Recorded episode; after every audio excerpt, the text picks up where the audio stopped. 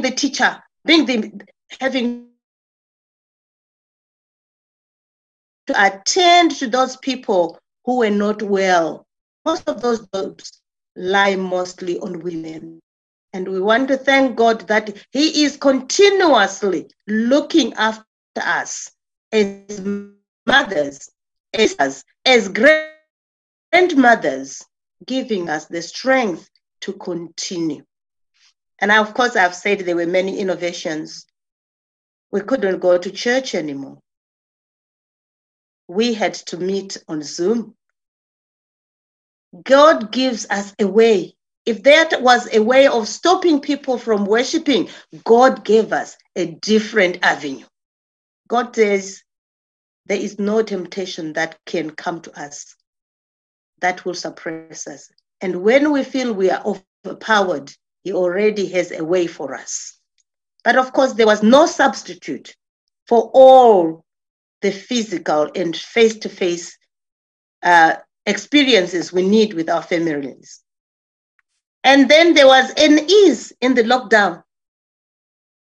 The first end of the first, the end of the first lockdown, I was excited. I had to go away. I went to visit all my children. We arranged to have an early Christmas, if we could call that, because we, we had felt shut in. We had time to think about different things, different experiences, sharing, getting time to pray together, getting time to share the hardship that we had endured. And of course, being alone, I had to think of other ways of spending my time. I had to go and think of different hobbies. I, I spent a lot of time outside in my garden doing gardening, growing crops, carrots, beans, cucumbers, um, pumpkins, all sorts. I did as much as I could because I realized, as Proverbs 16 27 says, idle hands are the devil's workshop, and idle lips are his mouthpiece. What was I going to spend all those hours doing, sitting in the house, phoning, being on the Zoom, chatting with friends? Just that sometimes we get involved in this, but we end up saying the things which are not supposed to be said. And I had to keep myself busy. And I'm sure most of you did the same. But there were also these other up, ups of um, the lockdown reunion with my God. I had to take a step back to say to myself, had this been the last day, the last days, and the last moment, where was I with my Savior? I took time to read, to go through those transitions. There was reunion with my family in prayer, Zoom meetings with people in Zimbabwe, people in South Africa, in Namibia, in the UK, in all the different parts of the country. And of course, I found myself a new job. As a unifying person, I had to lead in most of these prayer sessions because I was the eldest sister. I prayed to God to help me to so that I could do the right things there was connectivity with the whole world in prayer. I could tune in to this uh, platform. I could go into another one. I remember telling my church mates, I'm sorry I was in Zimbabwe today. I'm sorry I was in Namibia. We had God giving us and feeding us through those hard times. We had opportunities to not just read the Bible, but to study it. There was plenty of time to reflect on our relationships with God and others.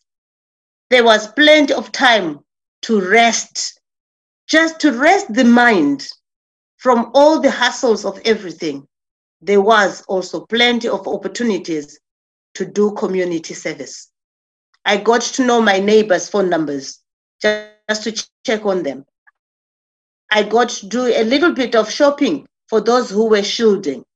So I found myself a new job in those transitions down the time with my grandchildren. I had to cancel a lot of trips that I had set and planned to go and be with my family. But, but I thank God that in all this, there was never a time that I was not able to attend church service. There were opportunities for me to present, even to do drama and role play using Zoom. And I thank God for technology. And I thank God for giving mankind the brains to think. Now, I would like to say to us all if this was our last experience, what would you say? What would you have done? What would you have been your relationship with God? Work for the night is coming. And First Thessalonians says, For you know very well that the day of the Lord will come as a thief in the night. And John 9 4 says, As long as it is day, we must do the works of him who sent us or sent me. Night is coming when no one will work. Through this hardship, through this transition, through this lockdown time, work. Woman, work. Man, work. Child, work, for the night is coming. Amen.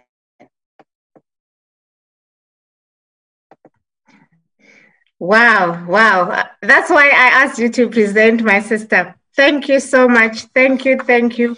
I am lost for words. So now we're going to go into our breakout rooms for Sabbath school. We're going to have four teachers. Uh, uh, for Maldon is Sister Hilda. For Braintree, Sister Althea. For Basildon, Sister Ajithra and for Chelmsford, the sister Elizabeth Paul. Uh, Basildon is going to be on the main screen. Can we all put our video on, please? Because this is being viewed on YouTube as well. Also, I encourage people to manage time. We have to be back here by 11. I think we'll get reminders anyway when our time to uh, finish is, uh, is there. So maybe all break out into our rooms and Basildon is, the, is on the main screen. Thank you very much for the wonderful, wonderful presentation. May God bless you.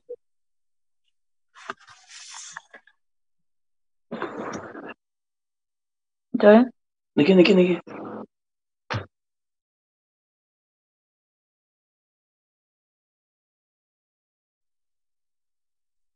Happy Sabbath. Happy Sabbath. Happy Sabbath. Happy Sabbath. Happy Sabbath, everybody. Happy Sabbath, everyone. Hello. Happy Sabbath. Happy Sabbath. Good morning and happy Sabbath, my sisters. Good morning, Good morning. Sister Praveen. Good morning. and of course, the brothers too. We can't leave them out. Good morning, Pastor. Good morning, Sister. Uh, Good morning. Kunju, Uh, hello, Sister Elizabeth. Hi. Good morning. Happy Sabbath. Hello, Sister Elizabeth. Sister Ola. Good morning. Happy Sabbath. Thank you. Thank you. Thank you, Pastor, for joining us today. Thank you, Ajitra. Uh, yeah, I would like to welcome all of you who have joined uh, the Basildon's um, for the uh, Sabbath School uh, section today.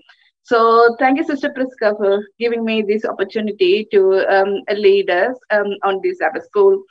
And yeah, thank you everyone who joined. And let's make this um, wonderful. So we have a wonderful lesson for this week and, um, and i'm happy that um, this is the lesson i was asked to present because when i was reading it i was very much interested and I, it actually um, uh, really encouraged me to look more into um, into the science and um, education, Christian education within science. So um, I thank you for this, giving me this opportunity, and I'm really happy that um, the topic is um, something we all uh, can learn and then contribute to. So, uh, as you all know, the lesson today is education in art and science. And our memory verse is taken from Psalms uh, chapter 19, verse 1. The heavens declare the go- glory of God, and the firmament shows his handwork. So uh, the essence of this of our lesson is just in this memory verse. Um, we can see um, that who God is and what is um, uh, his his authority. What is He? And then um, the, as we learn the lesson, it goes on and assert that um, no education is complete or no education is correct education if you don't teach God as the creator, as the um, uh, uh, as a craftsman for everything we see around us. So um, we, um, w- what interested me more um, in this lesson is that we can uh, also we will learn what should we we teaching our uh, kids and um, while uh, while they learn science and art at school which is actually the worldly view they learn the worldly view uh, and then they will come home confused asking us questions. So all of us may have some point um, gone and do a um, uh, like an argument whether if it is science or um, or Bible which is true and why Bible contradicts um, science or science contradicts Bible. So um, I hope this lesson will open our eyes and we will be able to advise um, our kids and also everyone around us why um, um, how how can we assert um, that Bible is the sole authority. So the, the norm we normally see is that when we speak from Bible about um, and relate Bible to science, we take certain verses from the Bible, such as Job, Psalms, etc., and try to explain that. Uh, yeah, um, well, we know this before because God said this was in Bible. Mm. But is that everything we need to do? Is that all um, uh, proves that Bible is actually authoritative over science? Well, um, the lesson says actually um, the uh, we we can't select certain verse and tell um, to prove that um, Bible got the sole authority. We should acknowledge that it is the God, and everything which uh, doesn't implies to God as a creator um, will lead us to error. Mm-hmm. So we should give the sole authority to Bible and then learn science and art from the biblical point of view. Then there will be things will be much clearer. We know that in science everything is about theory, hypothesis, and when it comes to um, uh, explaining things, they keep on changing what they are saying. But Bible remains the same um, for, for the last 6,000 years. It never changes, but science keep on changing and keep on evolving and keep on finding new things. And in 1900, um, a scientist called Kelvin from, from United Kingdom, he said, oh we found everything in physics there is nothing more we could find everything uh, whatever we've learned from now is actually for what we have learned so far but mm-hmm. since then we have seen so many changes. We have seen um, Albert Einstein coming with a big uh, theory, which actually changed the scientific world. So, how authentic is the science we study? Mm-hmm. So, um, I like to read a um, uh, something from Ellen, um, Ellen G. White, she wrote in Council of uh, Parents and Teachers, there is nothing more calculated to energize the mind and uh, mind and strengthen the intellect than study the Word of God. Mm-hmm. If God's Word was studied, uh, studied as it should, then men would have a breadth of mind, a nobility of character, and a stability of purpose that are rarely seen in these days. Mm-hmm. So let's, being parents, um, we um, we should equip the mind of our children with God's word so that uh, when they hear or when they study a worldly assumption, they let them let them find out what is right and wrong. Mm-hmm. So um, let them know that if um, if anything contradicts from Bible, that doesn't that is not true. They, let them find out um, think for themselves and find out what is actually the error they are learning and so um, it's only possible by equipping our children with Word of God, um, making them read Bible uh, and meditate upon upon it, and then we need to encourage them to learn more and more of the Bible, so they will be fully equipped and they will be able to see what is right and wrong. Yeah. in when when they hear errors or wrong um, in their in their education. So that's my introduction. So um, I know I have spoken too much. So if anyone uh, likes to contribute anything, please. Um,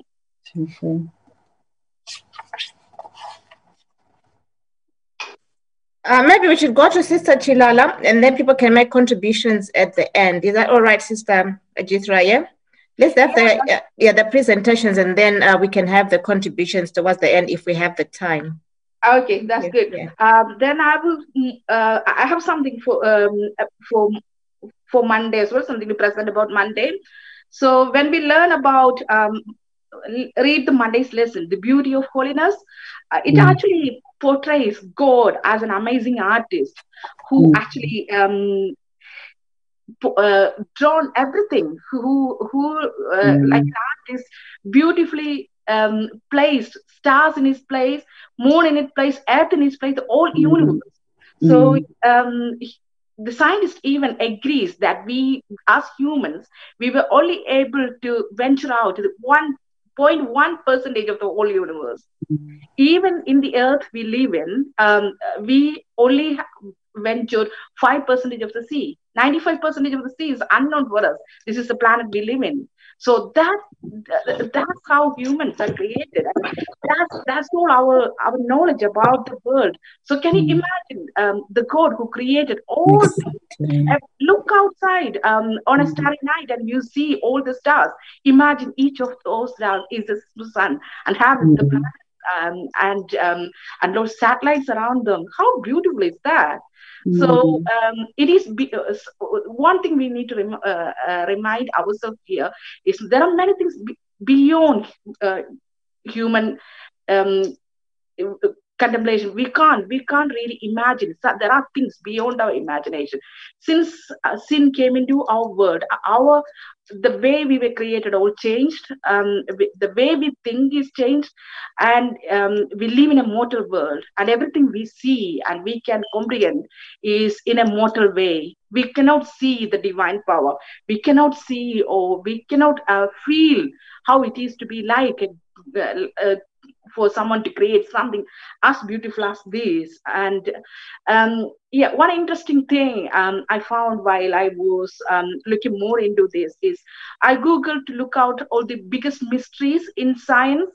And something I stumbled across, across is like every website which you go to basically tells something about a dark matter or dark energy. So it is kind of a new um, uh, invention as they call it only came into uh, existence like it was um, uh, scientists found this about 20 decades ago uh, uh, and since then there are two scientists um, who lives in the south pole and goes out in minus, uh, 100 degree fahrenheit to look out at the stars during the winter months to look for this dark energy or dark force. So um, the interesting fact is that how scientists um, explain or um, they define this dark source. So they say it's um, 75, 70 percentage of the universe is made of this dark force and 25 percentage is made of, dark matter and only 5 percentage um, uh, is um, the stars, planets, and as we see it.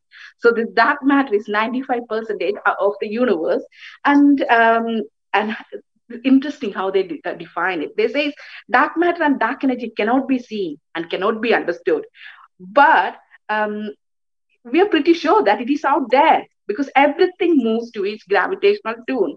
It exists, but uh, plenty of evidence suggests it exists, but don't know what it is. But um, you see, you see how science go and explain uh, things out of their control. But uh, we don't need to go to South Pole or North Pole to look out for this uh, proof of what this uh, dark nature or dark energy. We know it is not a dark energy or dark force. It is um, it is the Creator Himself, isn't it? Yeah. So um, we, once once we read the Bible, um, if you turn our Bibles to Hebrews chapter 11, verse 3, it says, By faith we understand that um, world were found by the word of God, so that the things which are seen were not made of things which are visible. So the, there is explanation in Bible. So um, as Christians, we don't need to be confused about dark matter. We don't need to worry about dark energy. All we need to do is turn our Bibles and read the Word of God, and this Word of God will give us eternal life as well. Um, by this, I will ask Dr. Sister Chilala to present Tuesday's lesson. Um, I was actually meant to do Monday. Oh, sorry. Uh, so you've, you've covered the Monday. Um, maybe just to add up to, um, I think you've you've done you, you you've dealt with the with the beauty, but on the holy part, I, I just I just wanted us to maybe just look at the the verse, First Peter, verse uh, chapter one, verse sixteen, which says, uh, "Because it is written, Be ye holy, for I am holy." And my my when I was looking at this verse, my thoughts came like, if I am human and I am um, immortal, like you have stated, is it possible for me to be holy? But then he's in his in Ezekiel, he's actually said that we should be purposeful to, to choose that which is holy. So it is our duty. God has given us a, a choice, a power of choice to choose to do that which is holy but most of it, the, the, the, beauty part, you've, you've, you've, you've actually covered it very, very well, probably more than I could have um, done it. So that was Monday. I don't know whether anyone wants to state anything. We could go ahead and maybe somebody would comment um, if there's somebody doing the Tuesday. Yeah. Yes. Um, Tuesday, I would just say probably two or three sentences. Um, I think as human beings, it's normal for us to be inquisitive and to want to search to know what is going on around us, the universe. There's so many models and theories, the geocentric, heliocentric, all those models. But I like uh, First um, Timothy chapter six. It talks about um, false knowledge. We might think we know or we want to know what is going on, but we are told that there are some things that are just beyond us and we have to leave all those things to, to the lord. Because even if we know whether the earth is immobile or not whether it's spinning you know upside down it's not going to help us in any shape or form. Otherwise it actually take us away from the lord. So mm. that is my short summary. And i think the next one is sister pamela to present Thank you. Happy Sabbath, Happy Sabbath, Church. Um, thank you um, for the last uh, few lessons we received. Uh, most of you know that I'm a behind the scenes person, so this really has been a challenge for me to be um, presenting to you this morning. Um, uh, but I am challenged, like I said, and um, unfortunately, I didn't get the chance to to access the uh, the teaching um, book, but I did try and get some information so that I'm able at least to um, leave you with um, food for thought. Uh, let's look at Proverbs. Um, well, my lesson for Wednesday is foolishness and, wins- and wisdom. Uh, I'll quickly read Proverbs 1, chapter 1, verses 5 to 11. It says, Let the wise hear and increase in learning and and the one who understands obtain guidance to understand a proverb and say the word of the wise and their there is fear of the lord is the beginning of knowledge. Fools despise wisdom and instruction. But hear my son your father's instructions and forsake not your mother's teachings for they are gracious garland for your head and pendants to your neck to your neck. My son if sinners entice you do not consent. I think that verse is quite straightforward. It's saying that knowledge is good, education is good. That is my understanding. So, says increase your learning. Ellen. White, um, um, going on to Ellen. White, who says, what, what, what answers what is true education? What does it true ed- education really mean? She says, education is means more than perusal of a certain course of study. It means more than a preparation for life that now is. It has to do with the whole being and the whole period of existence possible to man. So we've got the verse and Ellen G. White here, backing education. Us as parents as well, is uh, we, we, we, we like education. We want our children to be scientists. Is that not so, church? We want our children to be uh, educators. And amongst us here in church, we've got doctors, we've got teachers, we are educated, aren't we? So, what I'm trying to do here is to bring in science and um, the word of God together because we are the scientists, most of us here, we are the educators. So, we cannot separate, I feel we cannot separate God's word and science. We are all one thing. But, just hear me out. Um, so, what is the relationship of science to what we know? Do we really know anything beyond what science delivers? Certainly, science has given us remarkable, this is what the scientists would like to claim. He says they've given us remarkable achievements in understanding of the law of nature, an extraordinary capacity to predict, technological advancement, which is what we have right in front of us right now. Even with Corona, we are able to what? We are able to communicate and praise God. And this is from science. And then it says, I'm going to, I'm going to say, we may be tempted then to rely on science and on the scientific method to, to establish knowledge. This, however, can be a mistake. If most of us who were educated out in Zimbabwe, if you remember, we had uniforms and we had badges written, knowledge is power. I think most of you had a uniform written knowledge is power. So then let's not make a mistake because power, we know that it can corrupt. Let me carry on. In this current era, we are living with COVID. We will find that science world, science world, not us um, Christian scientists, no, the science world claiming victory, boasting that they found a, a vaccine, they have a, a pandemic uh, uh, the pandemic situation under control. This gives a wrong perception, or rather, the wrong conclusion that mankind is in control. Let me take you to the uh, Big Bang Theory. This was an eye opener for me. I know it's a debate, it's an old debate that's been going on for years. But my research that I did on the Big Bang Theory opened up my eyes. I looked at the history of the Big Bang Theory. This was um, uh, this theory was uh, brought by a priest. A priest. Folks, let's not forget that for science to have happened, it was mainly in the church. It started in the church. It didn't just start somewhere else. Science started in the church, and it was started by priests. So this priest was a Belgian priest, and he he he brought along in 1920 1920, only 100 years ago, that's when the, the, the Big Bang Theory came into light. But what we know as a church is that the Bible is not a theory, but it is a living testimony. It has got all the evidence we need for us to carry on with our activities on a daily basis. We know that the Bible is for us yesterday. It was for yesterday, today and tomorrow.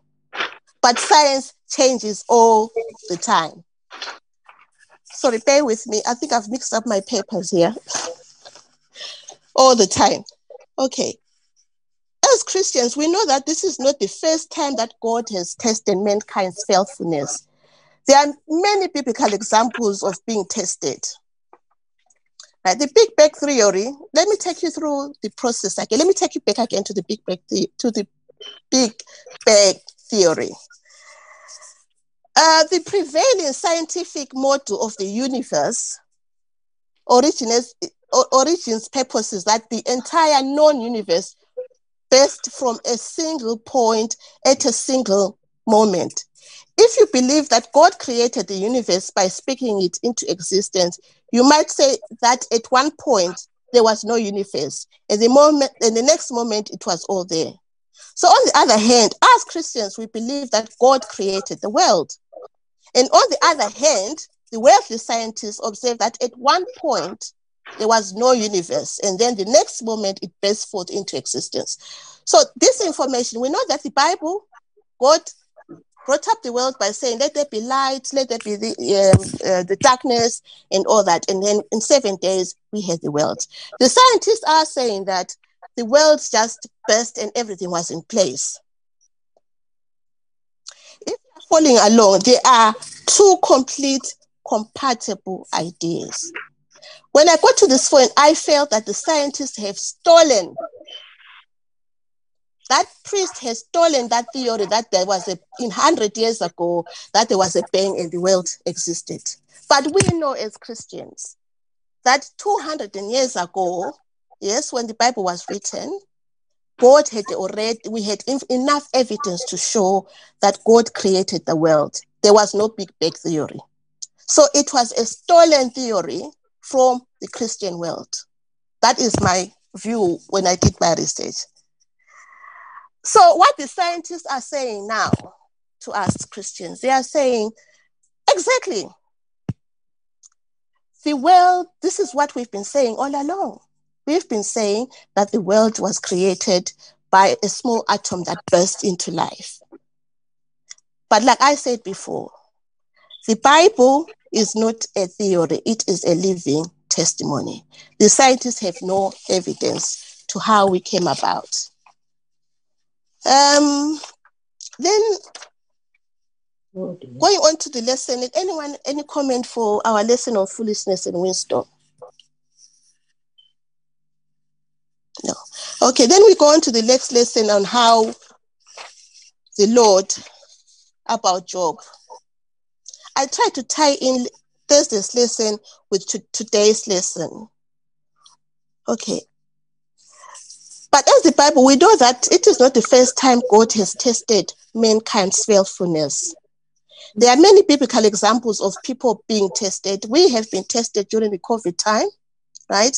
Although the scientists are claiming that they're the ones who have done the uh, the, this vaccine, they are boasting that uh, where has been where has God been for you during this time of COVID? We have um, this knowledge. We are powerful. We have done it all. But we know, we know as Christians, and this is my my, my mother's favorite um, example of Job, that this we were being tested at this time, and scientists cannot claim that they have the knowledge because we already have the knowledge. We have been given examples in the Bible about Job. Job, who was tested, he was given hard times, but God did not abandon him. It is the same this time round. God did not abandon us in the last year we've been in this COVID period because we know, we knew that God will be with us at all times. Um, and then we look at Job 38, which is one of the verses that were in the lesson. It says, Job show, God shows that he's the, he creates life and he, he does not only sit back, he did not create life and only sit back to watch what would happen. He's actively involved in sustaining his work. In this verse, the Bible shows that Job had no control over his life, over the weather, over the stars, but God was controlling every situation. And God did show it. God demonstrated this to his friends, to, to Job's friends, to um, Job's wife, that he was in control. He can take and he can give. Mm. With our children today, it is easy for us to lose control in bringing them up. It is easy for us to believe that they are getting enough knowledge from school and, and, and from their friends. And it is easy to just give up and let it be. We find as parents ourselves, as women, buried in information about bringing up our children and made to fear about the advices we get from the Bible about bringing up our children. We fear in extracting that information from the Bible and using it in our daily lives. We then start to make errors in our parenting and knowledge. We become, we then, because we've got one big bubble of knowledge. But from what I have learned in these two lessons, that we need God to inform the teachings of every discipline in educating our children.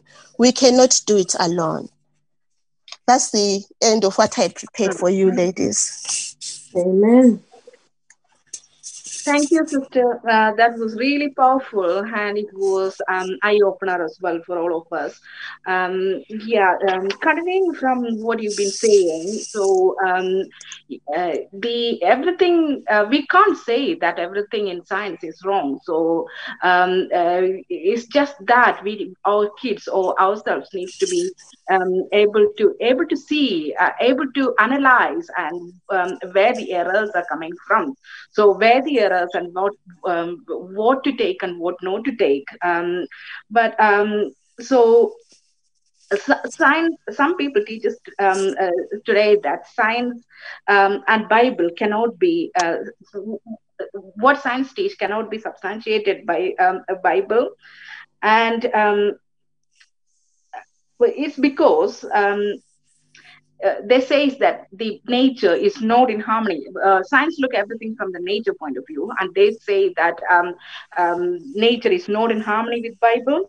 But the interesting fact is that the Word of God is um, not in harmony with human science, but it is, it is in perfect harmony with um, with the nature, which is His own creation. The Creator and the creation is in perfect harmony. The error comes when um, when there is deception, when we humans or um, or the devil add things or um, introduce new things uh, which actually take away God as the creator from us. Other, um, but science, uh, as Sister um, uh, rightly mentioned, um, our origin of science is in Bible.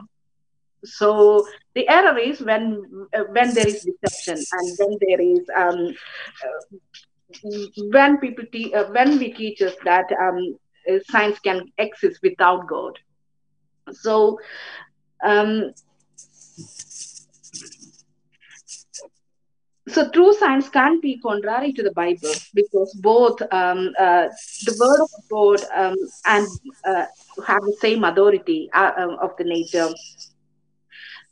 So um, I like to read something um, again from from Sister Ellen G. White.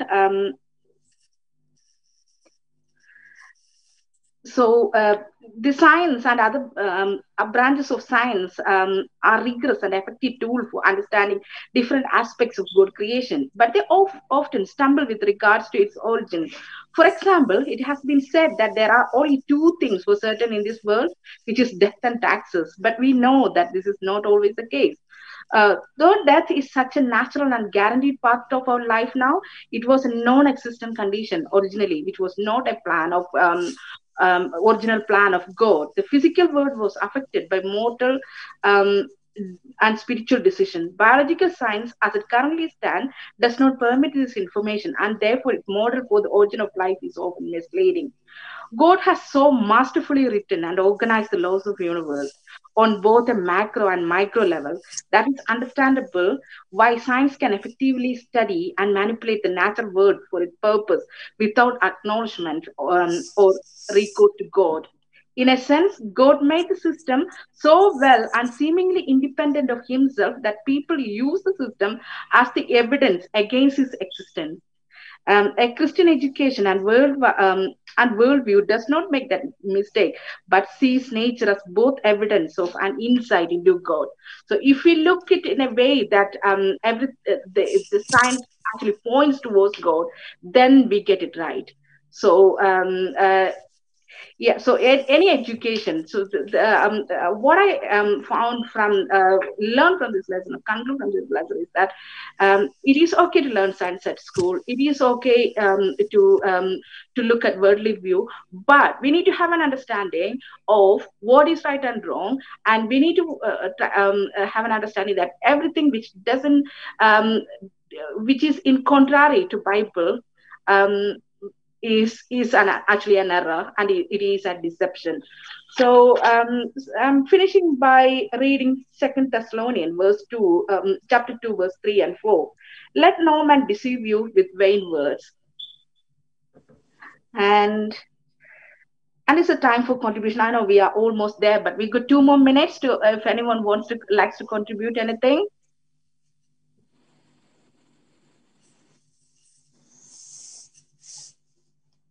We have our pastor with us today and he's been so quiet. So, pastor, do you Yeah, no, Sister Cheriza, uh, Cheriza has raised hand before me. Then I'll follow. Oh, okay. See, I'm just keeping quiet because I'm instructed to be quiet. Oh, Okay, Sister Cheriza. Sister Priska, is that okay?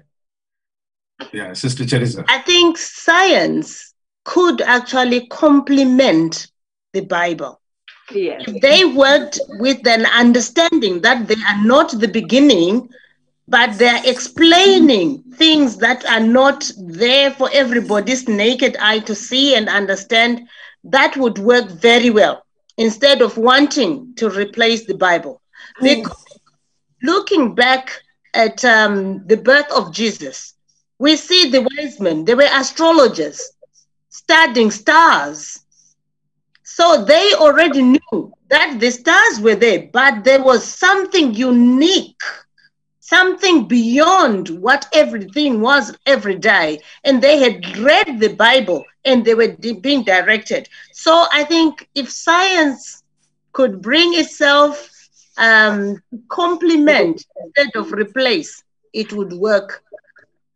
Yeah, I do agree with uh, Sister Charissa. This is um, uh, something I read uh, uh, as well. This um, because uh, like centuries ago, science was in perfect harmony with God's creation. So people acknowledged uh, the creation, and then they studied um, science according to that.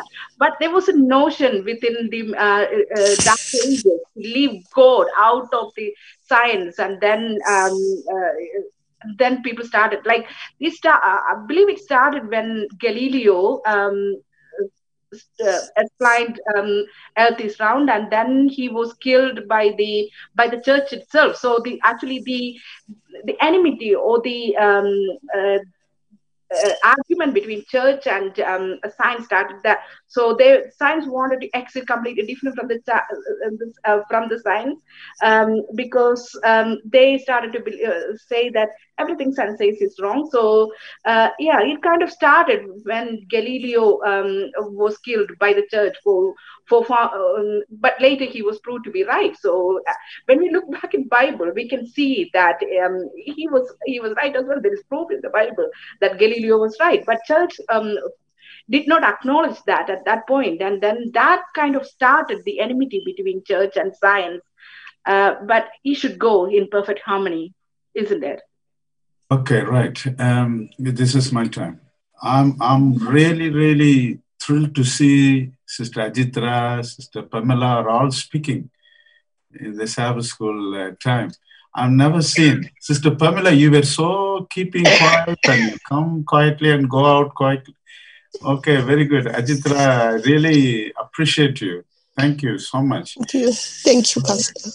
Um, coming back to this science, it's a very, very complicated uh, because science is not just uh, one thing.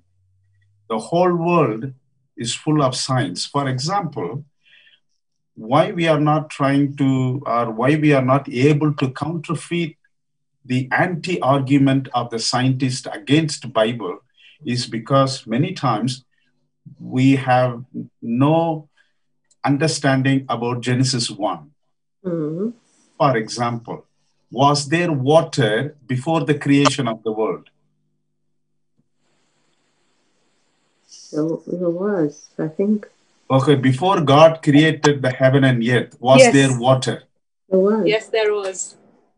Because Okay, so so water was not part of the creation. So if I try to bring such uh, argument, okay, the science is now taking advantage of it. So God did not create water. The water was already before the world was existed. Okay, so as Seventh Day Adventists who are trying to uphold science as the supporter of the Bible, we have to understand the very first chapter. Do we know how God created birds? Do we know how God created animals? Mhm. Is the same breath of God uh, going through the body of animals? Does bird breathe? Okay, so when we try to understand Genesis, uh, probably we can take one year, one whole year to study only Genesis one chapter, the first chapter. Because suppose if I bring a scientist to take a presentation and question answer, uh, the scientist will easily shut our mouth by asking few questions about gravity. Okay, when you come to Philipp- Philippians uh, chapter 5, it says that um, uh, the spiritual battle, and it says that's that that spirit or that ghost or the evil spirit in the uh, heaven, heavenly places. If you read uh, Ephesians 6 chapter, okay, we have a battle not against the blood and uh, flesh, but against the principalities and all the evil spirit in the heavenly place.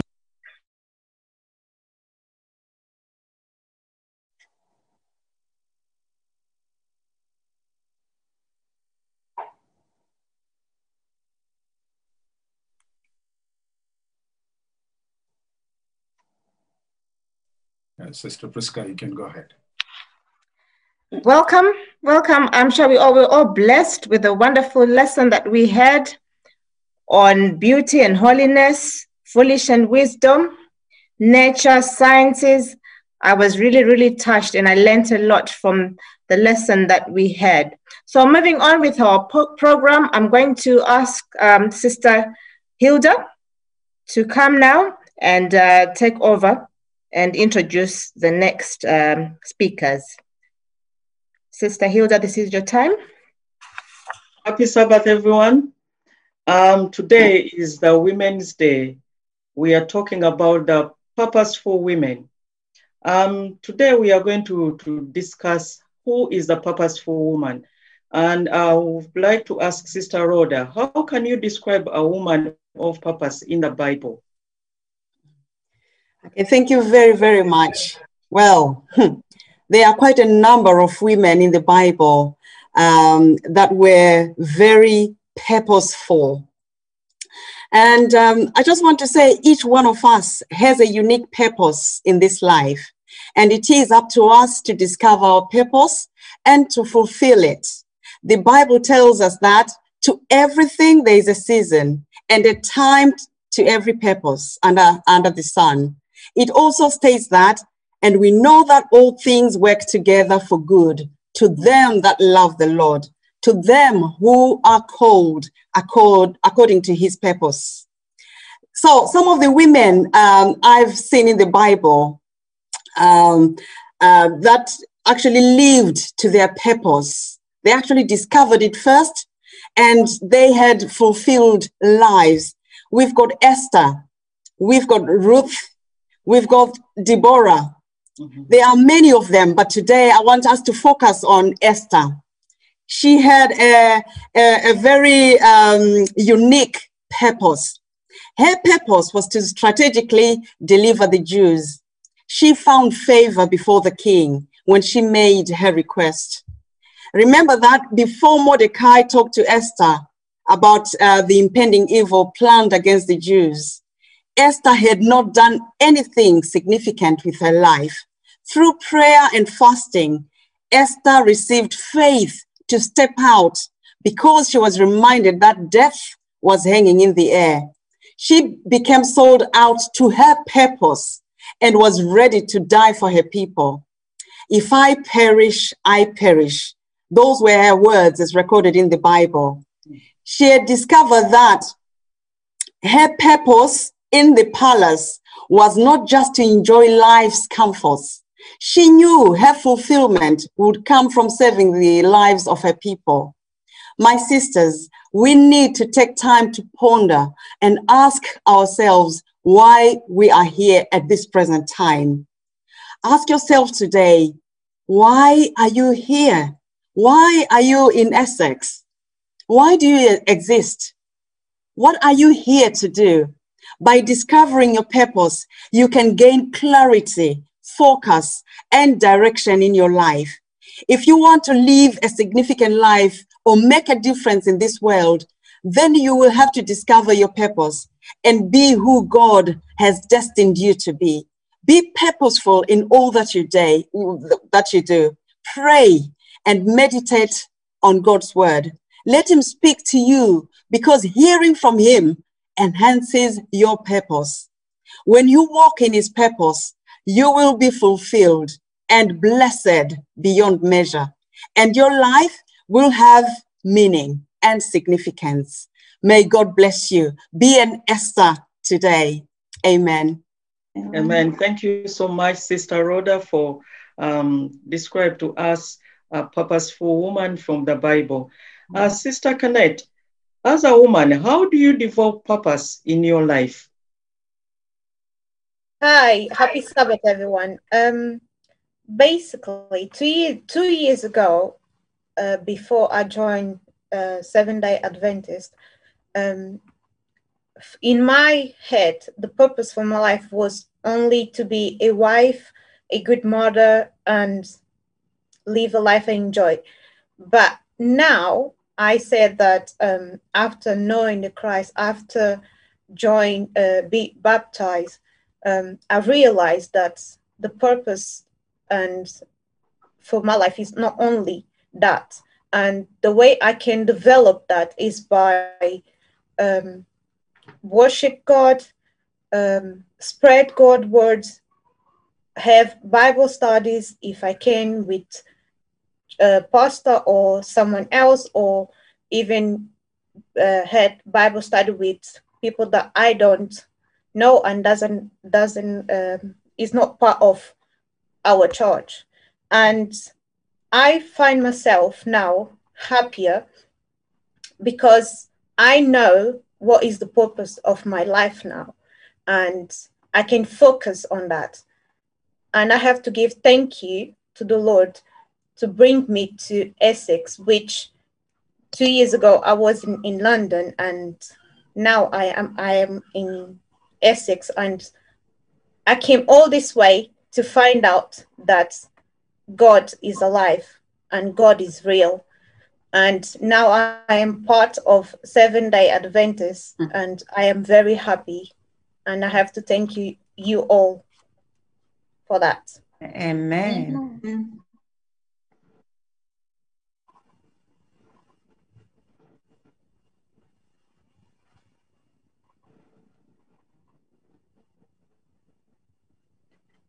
Amen. Amen, Sister Kenneth.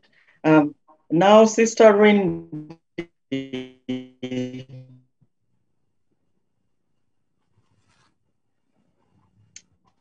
How is manifested in one?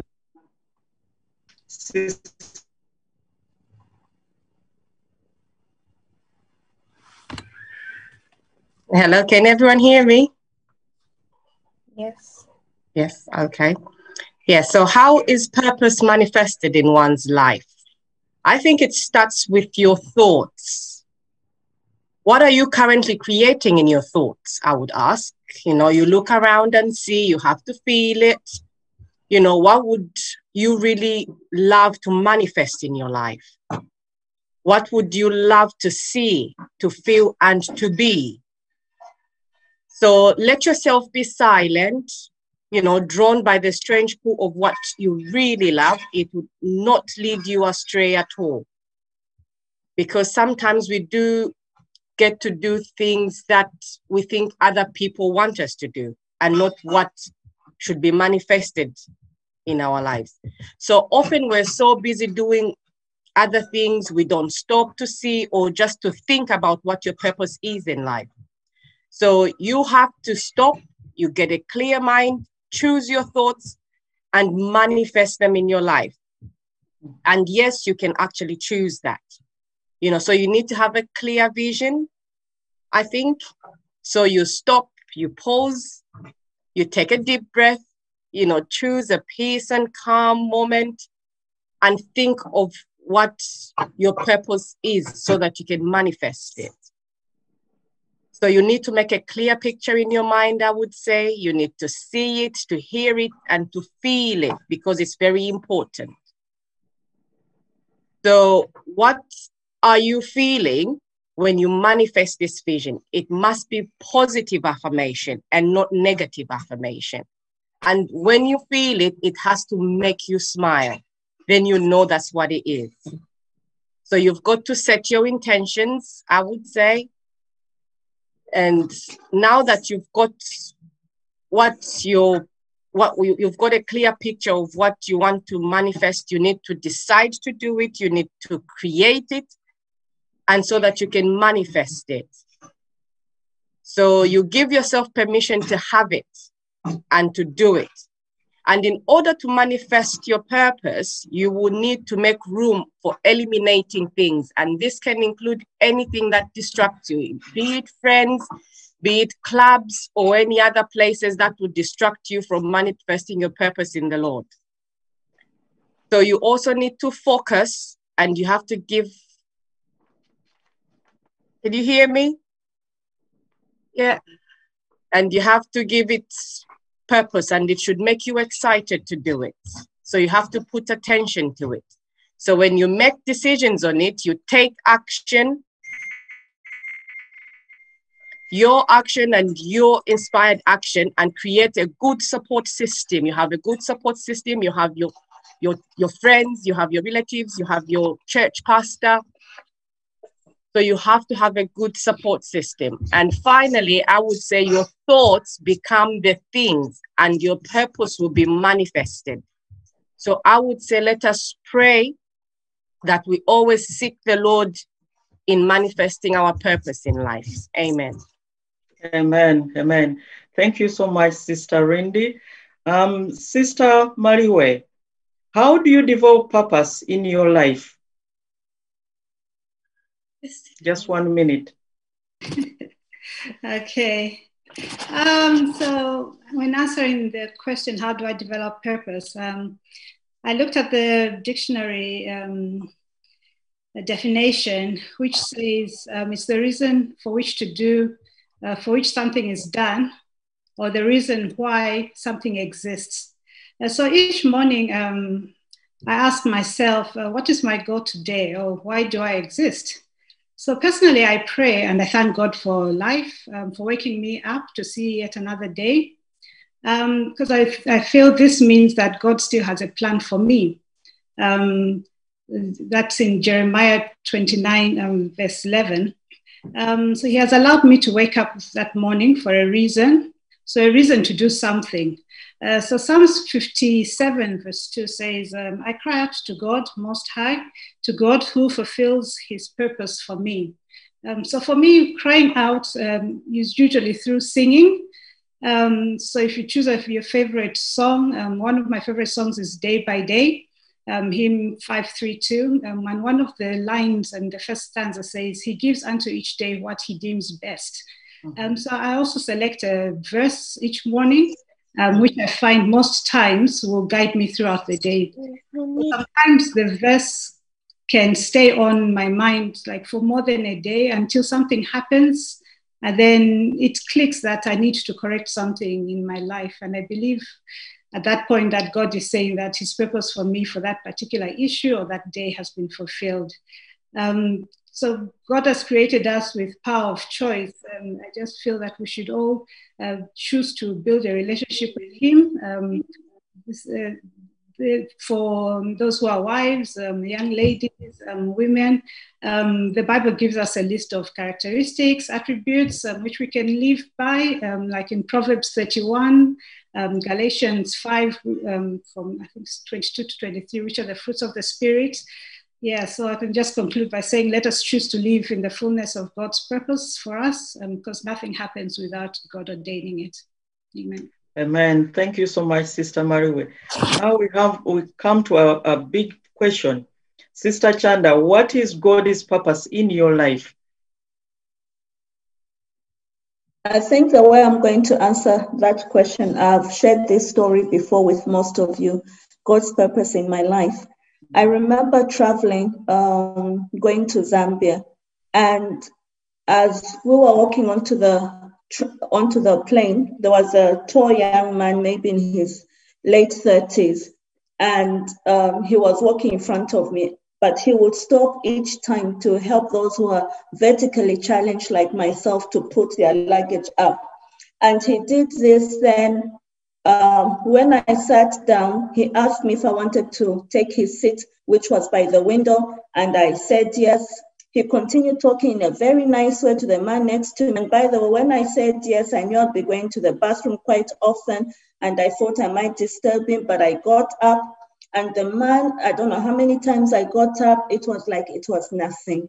There was a child screaming on the plane.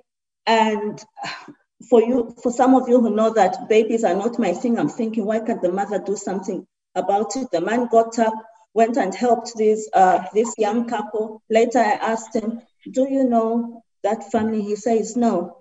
I, I was just intrigued by the acts of kindness that this um, young man did. I later found out he was a Muslim. Because I was so intrigued up to now, I think of that young man and in the short space of time, how he impacted people around him for good. And it reminds me that Jesus said, the Bible says, Jesus came to destroy the works of the enemy. And that is our purpose in our lives to destroy the works of the enemy. Most of the times we're thinking of, give me my red um, crossing of the Red Sea experience, give me my Jericho experience, and to equate that to the purpose of your life. But the purpose of my life, your life, is in the small little things that we do every day. The small little things that we do every day, and the finale, whatever your finale will be, will come in as each day. I don't know if you can see this. I've got um, a jug of water here. Each day, as you are filled in by the indwelling of the Holy Spirit, the more you are filled in by the indwelling of the Holy Spirit, the more, the more you are able to, to do the will of God. And when you do the will of God, each day He calls you to destroy the works of the enemy. And how do you do that? Who shall we send in Maldon? Who shall we send in Chelmsford? It's in the small little things. Your workplace, can God depend on you to give comfort to someone who's around you? Can God depend on you, Sister Hilda, to be kind to Brother Moses when he's in a grouchy mood? Hmm. Can God depend on you, Chipema, to be patient with Chisola when she's not listening to the many times that you tell her to do certain things about different issues in her life? Destroying the works of the enemy. That is what you and I are called to do. So, therefore, when I'm looking for a job, am I looking for a job because I want to get the big money or because I want to give as much tithe as I can? I want to give as much offering as I can so that the works of the enemy can be destroyed. In brief, my purpose, your purpose, is manifested every single day this lunchtime, this afternoon, how you relate to the people around you, ensuring that whatever the enemy wants to create in those around you, that you, like Christ, destroy the works of the enemy. Amen. Thank you so much, Sister Chanda. And Sister Natasha, what is God's purpose in your life? Um, I answered for Natasha. So oh, you Mommy answered, for Natasha. Thank Mommy you so answered much. for Natasha because I thought we were only given four minutes and I couldn't do, you know, both Tasha and I couldn't, I couldn't do four minutes. Okay, thank you so much. That's what mothers do. Um, as a purposeful woman, this does not only come to us. We've listened to the ladies describing a woman in the Bible, a purposeful woman, and our purpose and how it can be manifested in our lives. The question goes to us What is God's purpose in my life? What is God's purpose in your life? This goes to everyone a man, a woman, young and senior, everyone what is God's purpose? When I wake up every every morning and when I'm going to bed, do I understand God's purpose? Do I know the purpose of God? Why did God create me? Why did He put me on this earth? So we should always be asking, what is God's purpose in my life? Thank you so much, ladies. At this time, we are going to have our mission report.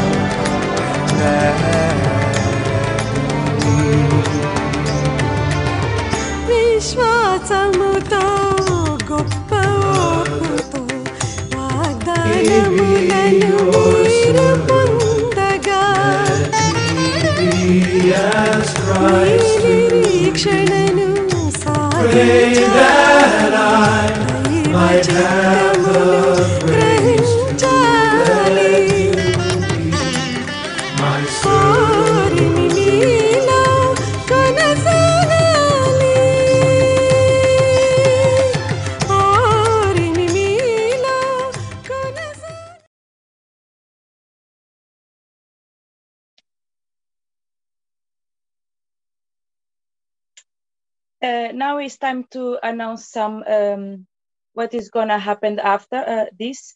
Um, we'll time for uh, a dim song and closing prayer from uh, Abena and young woman from Shelford, following by Elder Stephaning from Maldon. Uh, will uh, do announcements and do the welcome. After will be the time for praying your worship uh, by um, Sister Abena and the young woman. And after that, uh, we'll have this uh, opening song by Elkanah.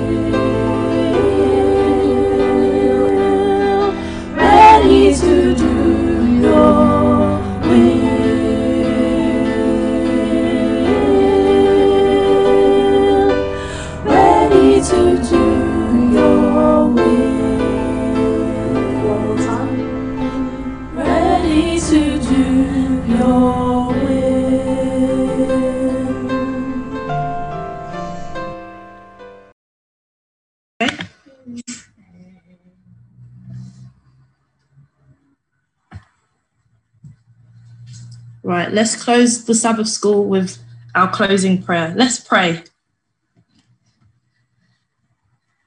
Oh Lord, I just want to thank you, Lord, for your power, Lord, in our lives, Lord. I want to thank you for your Sabbath day, which you have made holy and you have given to us for us to uh, uh, rest in you, Lord, and to be empowered in you, Lord. We praise you for you are worthy to be praised and adored. We thank you, Lord, for all your mercies, Lord, and for all uh, that you do for us every single day, Lord. Um, as, as we heard in one of Elkanah's songs, as for us and our houses, we will serve you, O Lord.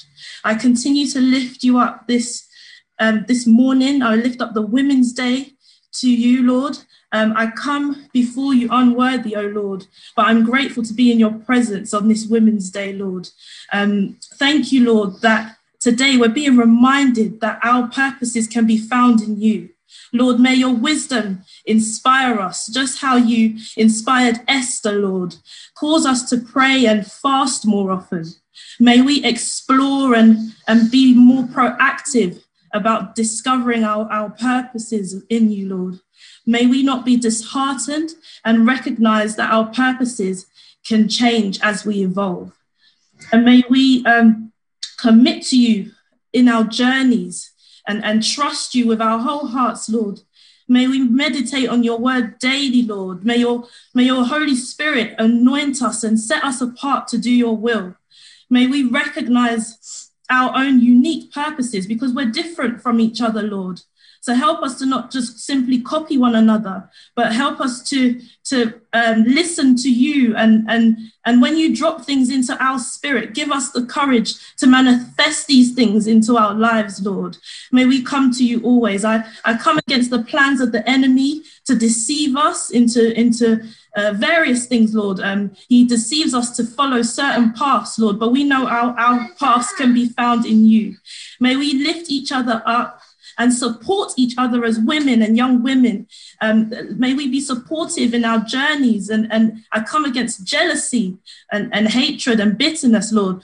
Um, when the enemy wants to create evil in our lives, as, as we heard this morning from Auntie Chanda, um, help us to, to come to you um, uh, so that you can lead us to, to not fall for the enemy's trap. But may your Holy Spirit cause us to respond as Jesus would, Lord. May you grant us strength and discipline to let go of those bad habits and all the things that are hindering our journeys, Lord.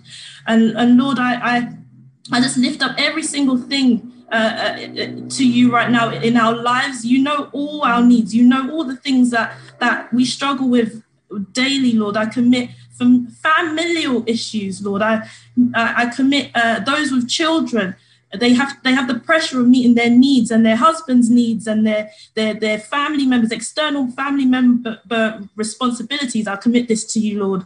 Those who are suffering from domestic abuse uh, mental health issues financial issues career instability there's all types of issues we struggle with as women. But we thank you that today we've heard in the sabbath school that the only solution is to come to you and that you will lead us down your righteous right path lord so we thank you once again for, for this day you've given us, for this year. Although it's been a tough year, Lord, it's also been the year that we've had to um, reunite with our Savior and lean on you and not on our own understanding. So I thank you for all those that are involved in the program, for, for the Sabbath school, for the songs, for the prayers, for those who spoke, the messages. I, I believe we're being touched today. So I continue to lift up uh, this service into your hands, Lord. May you take glory, Father, always now and forever. In the mighty name of Jesus, I pray.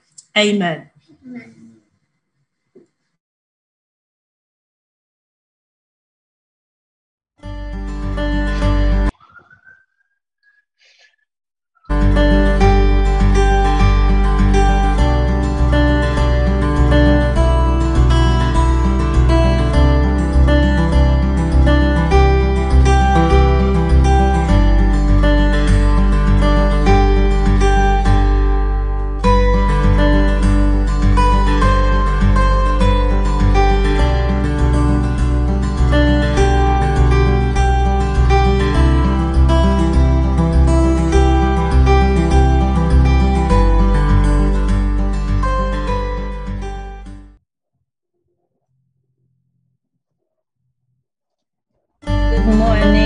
And happy Sabbath to all. What a wonderful morning service we have had. We truly thank God for blessing our hearts through the service of His creatures, the women.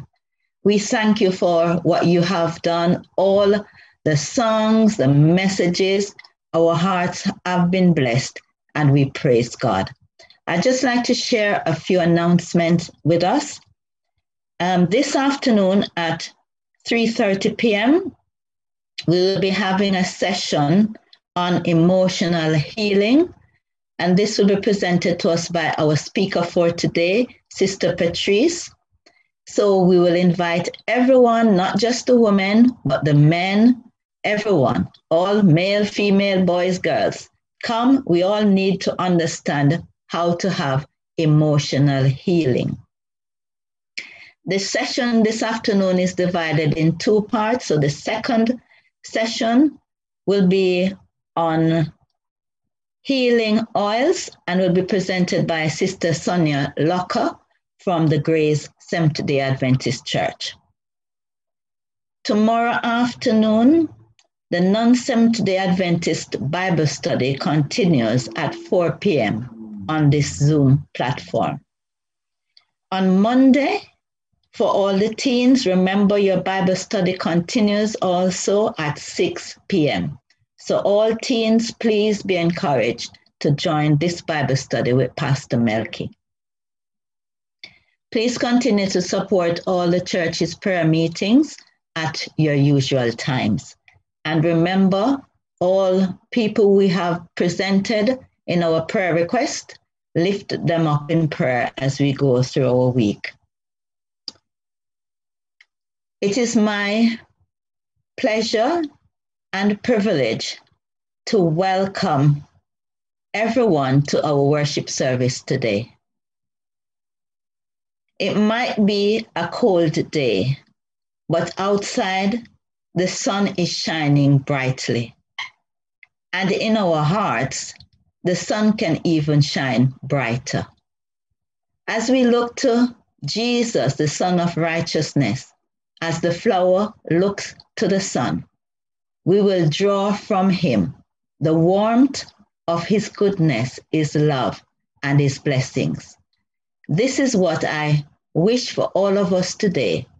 Those who are worshiping from Basildon, Braintree, Chelmsford, Maldon, those on YouTube, those on live stream, that God's Holy Spirit will speak to us, that we will feel the presence of God here today, that this will not be an ordinary worship service where we just listen and we go, but that God will touch each of our hearts in a special way, that we will leave saying, It was good to have been here. May God bless us as we worship together. Inside your temple, O God, we think of your constant love. You are praised by people everywhere, and your fame extends over all the earth. You rule with justice. Let the people of Zion be glad. This God is our God forever and ever. He will lead us for all times to come. Let us worship him in the beauty of holiness. Let's pray. Father in heaven, we come into your presence. We ask that you take control of all the proceedings. May your name be glorified. May we receive your blessings. May we hear your voice. Thank you, Lord, for being with us and for blessing us. In Jesus' name I pray. Amen.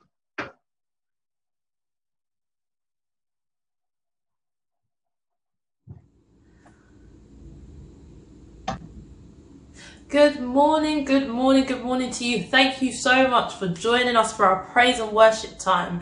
As most of you will probably know by now, it's our Women's Day and we're talking all things purposeful women. So, ladies, I see you in your native wear. I see all of you. Everybody's looking wonderful this morning. Um, so, be prepared for your hearts to be, be changed and, and renewed this today. Uh, we thank God for for the day that He has made. Thank you to the men, the young men, the boys for coming along and supporting. You too will, will leave here learning and, and, and, and will be blessed today. So as we go into our song service, let's start by singing hymn number 534. Will your anchor hold? The Lord is my strength and my shield. My heart trusts him, and I am held. Therefore, my heart greatly rejoices, and with my song will I praise him. Let's praise him as we sing about our anchor holding this storm. Will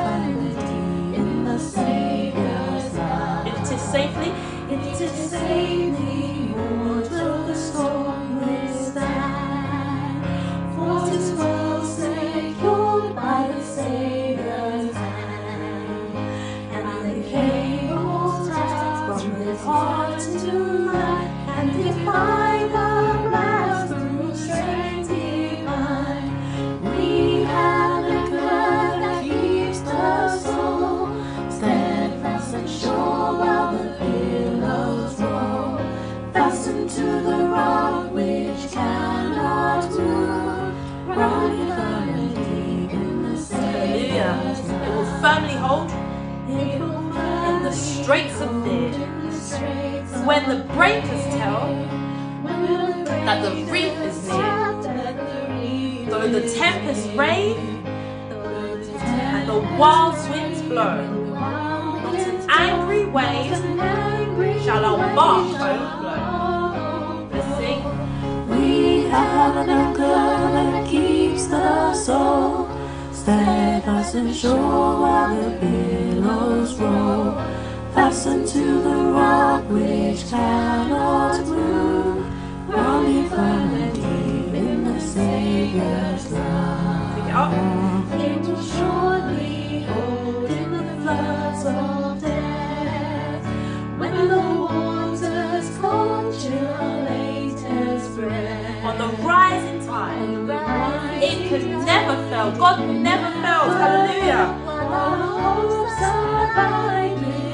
Let's sing. We have an anchor. We have an anchor that keeps us soul steadfast and sure while the billows roll. Fastened to the rock which cannot move, grounded firmly deep in the Savior's love. Last verse, take it up. Eyes behold in the dawn. Hallelujah. Amen. Shining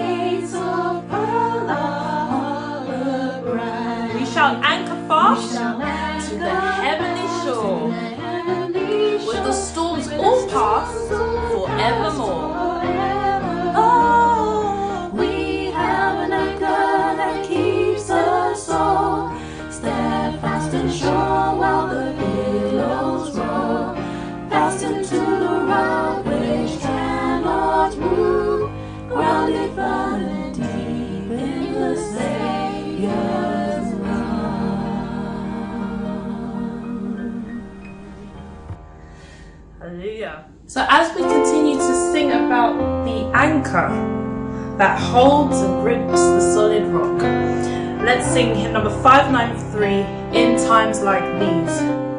Because there are times we need our Savior Jesus, so we have to ensure that our anchor holds onto the solid rock.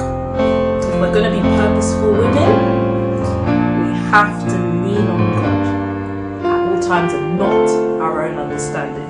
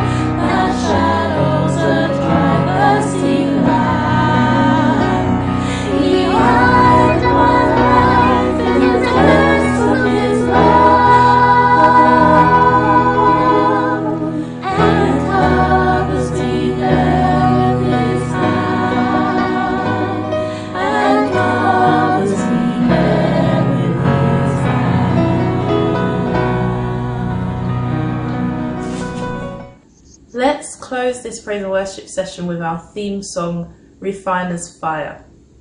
Again, we're striving to be purposeful women, young women, and girls. And in order to fulfill our purposes, we have to be willing to go through that refining process to be purified inside mm-hmm. in order to be set apart to fulfill the will of God. So let's sing Refiner's Fire.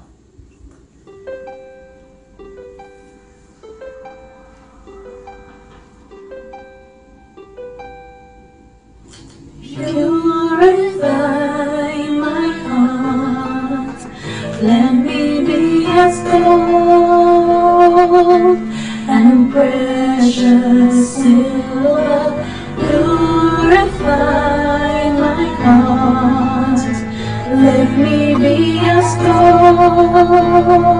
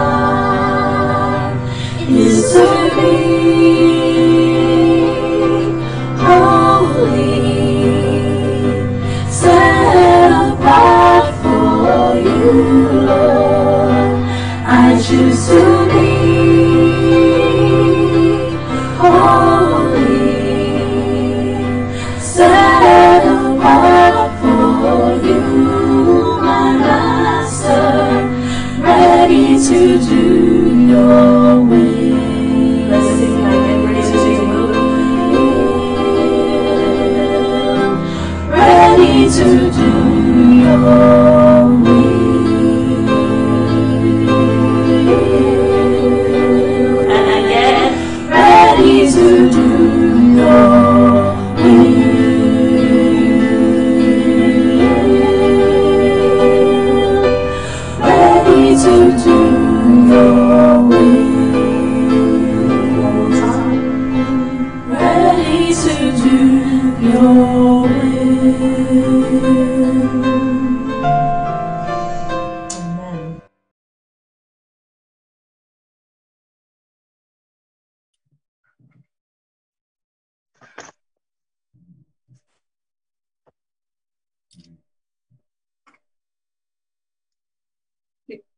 You're on, Shamila. Yeah. You can hear me, Auntie? Um, to continue our divine service, um, we're going to have the intercessory prayer done by Sister Biji and followed by children's um, offertory prayer by Fari and children's story by Andrea, scripture reading by Andrea, and the administrative announcement by Pastor, which will be followed by a meditational song by the Elkanah group. Dear Church, this is a time we come together to the throne of grace and mercy with the confidence to intercede for one another. Before that, I would like to read a scripture which is taken from Philippians chapter 4, 6. Philippians chapter 4, 6. Do not be anxious about anything, but in everything by prayer and supplication with thanksgiving, let your requests be made known to God. Let us kneel down where is possible.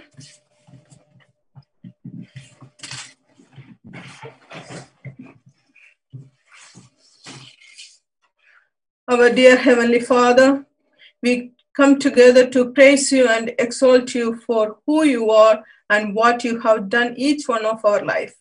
Thank you for all your blessings. Your love, mercy, and providences are highly exalted, O Lord. Please forgive all my sins and hear my humble prayer. Whatever the sins or character which is not pleased in your sight, please remove in the name of Jesus and hear my prayer and have mercy upon me and all of us, O Lord. At this moment, we bring people who are not feeling well in hospital, home, and different places. May your mighty hand stretch and heal and extend their lifespan, O Lord. They need you, O Lord. Please bless them. O Lord, we are especially praying for the people who are facing difficulties in workplace and family.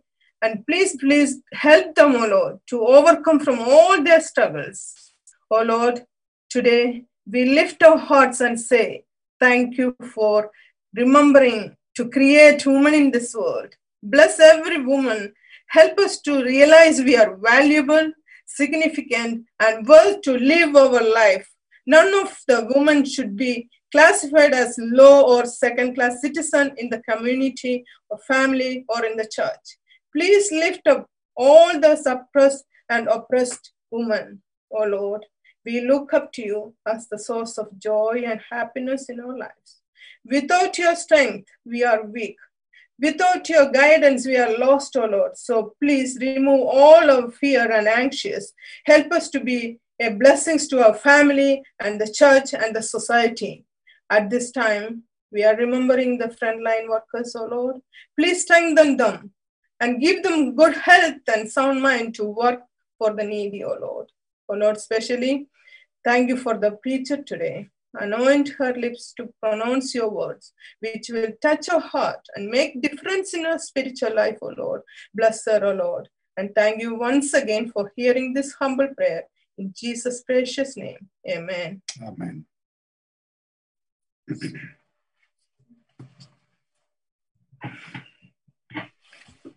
Happy Sabbath, everyone. Thank you so much um, for joining us today um, for um, our Women's Day.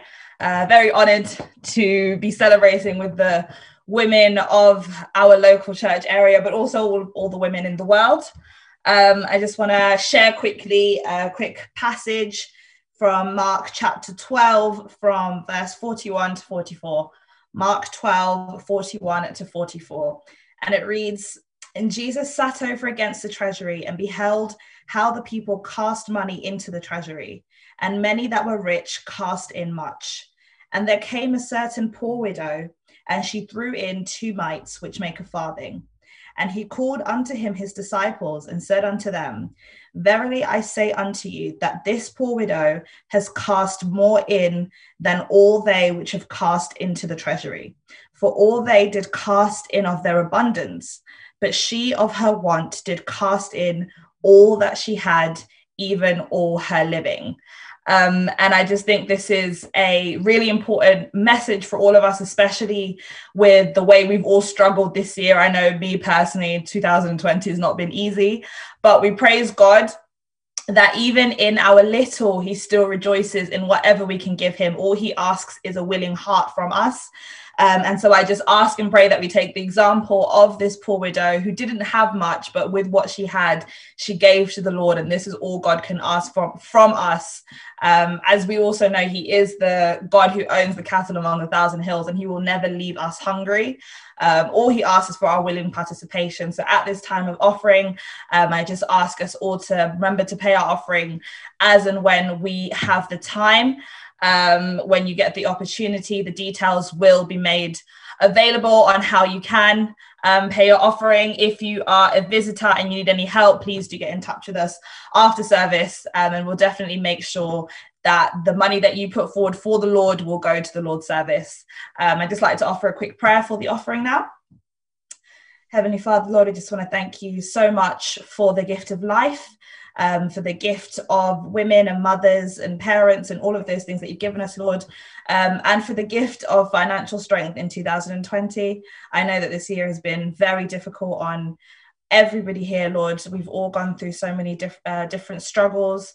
Many people have lost their jobs. Many people have lost family members and relatives, Lord. Um, and at this time of reflection, Lord, we just want to thank you for your goodness despite the struggle continued to provide for us. Um, and at this time, all you're asking from us is a willing heart um, and the happy and glad offerings, Lord, and the fact that we have the opportunity to take part with you in the worship service, Lord.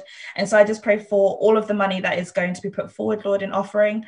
I pray that the good that you want it to do will um, it will do, Lord. That those who need to hear your word, who have not yet heard it, Lord, I pray that whatever two far two mites, two farthings that we can put forward, Lord, that that will go towards enriching and building your kingdom. Um, and Lord, for those who are struggling and are not able to give, Lord, we know that you are there to give us an abundance and exceedingly above all we could ever ask or think, Lord. Um, and we know that there are so many blessings attached to just being willing to be with you and to serve you with all our hearts and with all our lives. And I just commit all of these. Um, things before you, Lord. And we look forward to your second coming when we can see the results of the offering that we have given to your service, Lord, and we can see how many people um, those two pence, those two pounds that we may have put in, Lord, we can see how far you made that two pound stretch and how many people were able to be saved. I thank you and praise you and give you all the glory in your holy and precious name, Jesus Christ. Amen.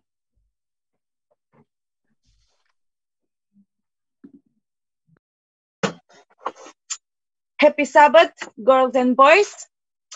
Um, this uh, this story is in Esther uh, chapter five to chapter five. Of course, uh, I, I don't have time to go through all the chapters, but I want to um, make a, a very important point that uh, the Jewish people were in danger. God used Esther to save the Jewish people in the land of Persia. Esther and Mordecai knew that if God does not operate powerful, um, powerful, their efforts will be in vain. Esther then took time in communion with God, so, so she prayed to God, the source of her strength. Then Esther sent her people to fast for three days. So, so she did as well. She uh, fast and prayer for three days, um, and then Esther would go to the king, even if it is not according to the law. Is taking this attitude, she put herself in the hands of God to become intercessor, intercessor for of her people. She helped the Jewish people so that that they were not killed. Probably you, um, little girl or big girl, are not taken to the same situation as Esther was. But in times of doubt and sadness, seek God in prayer. When uh, you feel happy, sing Him songs. Praise the Lord. Today or in the future, when you need to help someone, God will be at your side. Remember that God has a purpose, a purpose, sorry, um, had a purpose for Esther. He has a purpose for you as well. Um, if you can open your Bibles um, on Psalms uh, chapter 57, um, verse 2. I cried out to the to the to God, Most High, to God, who fulfills His purpose for me. May your reason and may my reason to live make the Father's will. You know, God saw Esther praying, ask for for help to help uh, the Jewish people. God see when you pray, and He um, is very happy when you pray to ask um, for help, to praise Him. So may uh, we grow in spirit, in prayer, um, prayer together, prayer alone, pray with your family. May God bless you. And this uh, is time to uh, a little prayer. Let's close your eyes, please. Dear Lord, thank you for this story of Esther. Thank you for give us purpose to to live our lives. May we um, try to seek you every day, in the morning, in the afternoon, in the evening, to know our purpose to to live. May uh, the Lord bless uh, every children in this um, Zoom meeting and uh, or all around this world. In Jesus' name we pray. Amen. Thank you.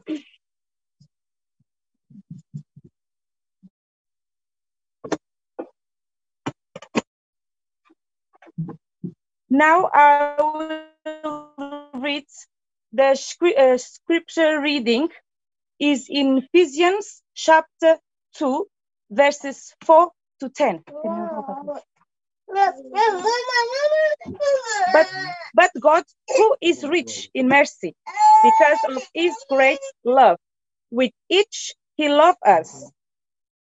Even when we hear that in trespasses may us alive together with Christ. By grace you have been saved.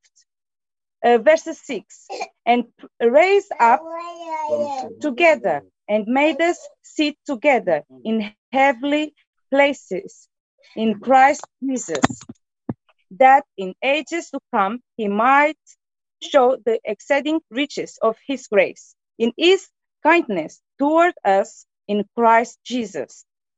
For by grace you have been saved through faith, and that not of yourselves. It is the gift of God, not of works. Let everyone should boast, for we are his workmanship, great, uh, cre- create in Jesus Christ for good works, which God prepared beforehand that we should walk in them. Amen.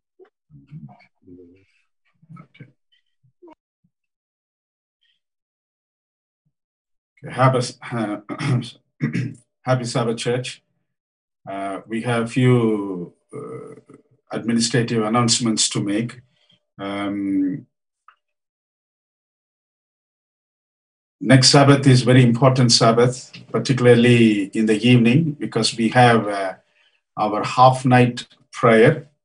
Uh, our half night prayer, which will start from uh, uh, 7.30 to 11.30. So may I encourage everyone to come on to this, same Zoom uh, from 7.30 to 11.30. Uh, on the 19th of this month, uh, we have Youth Day.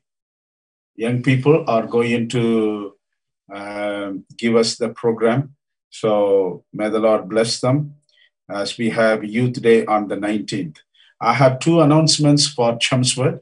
So all the Chelmsford members, please uh, heed to these announcements. Today uh, at 5.15, we have the last board meeting and the planning committee um, will meet at 5.15 on the same Zoom. So all the board members and the planning committee, uh, please meet today at 5.15 on the same Zoom. And next week, which is 12th December, at 5.30, a couple of hours before uh, the prior meeting, we have our business meeting. We have very few things to finalize. So all the Chelmsford uh, members, please meet in the Zoom uh, next Sabbath at 5.30. And Basildon, we have uh, two announcements as well. All the Basildon uh, members, please kindly uh, make note of it. Uh, ninth Wednesday, Wednesday evening, we have a board meeting and the planning committee at 8.30 p.m. So this coming Wednesday, uh, which is 9th December, we have board and the planning committee at 8.30 p.m. after the midweek prior meeting. And on the 19th of December at 5 p.m., we have the year-end business meeting. So all the Basildon members, uh, please uh, make note that on the 19th uh, uh, evening at 5 p.m., we have business meeting. So may these announcements be noted uh, kindly so that we will go accordingly. Thank you so much.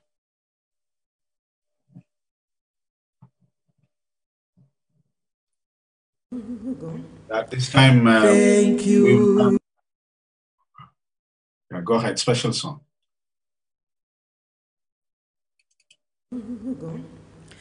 Thank you for the valley I walked through today.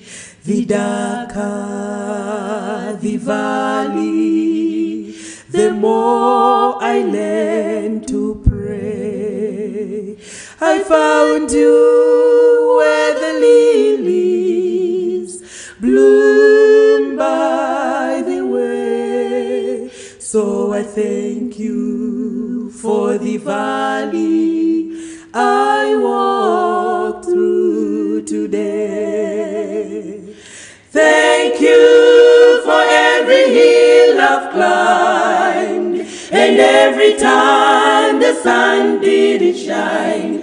Thank you for every lonely night. I prayed till I knew everything was alright. And I thank you for the valley I walk through today. Thank you for every hill I've climbed and every time the sun didn't shine. Thank you for every lonely night. I prayed till I knew everything was alright. And I thank you for the valley I walk through today. Life can be oh, sunshine for the flowers who die. The rivers would be desert or barren and dry. Life can't be all blessings, for there would be no need to pray. So I thank you for the valley I walk through today.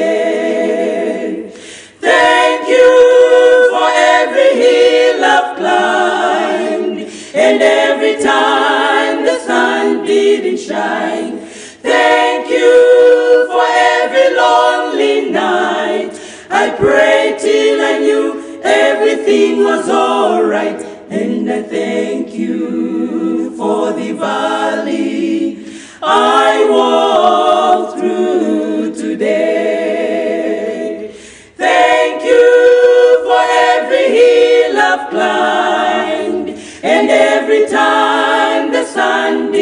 Thank you for every lonely night. I prayed till I knew everything was alright. And I thank you for the valley I walk through today. And I thank you for the valley I walk through today. And I thank you for the valley I walk through today.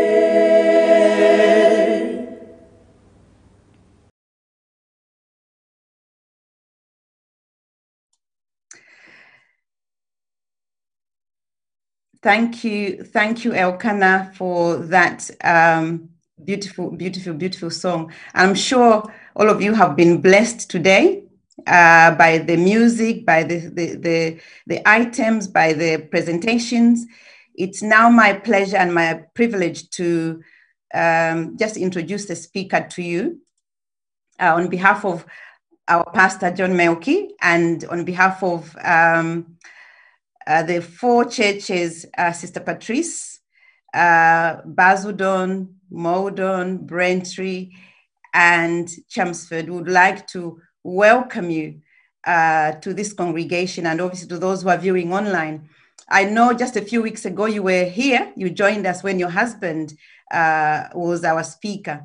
But um, just for, for those who don't know, uh, Sister Patrice William Gordon is a Christian author and a speaker who is committed to sharing the joy of fellowship with Christ and the benefits of deliberate living. I'll share with you, those of you who will be here in the afternoon, what that deliberate living uh, formula for her life is.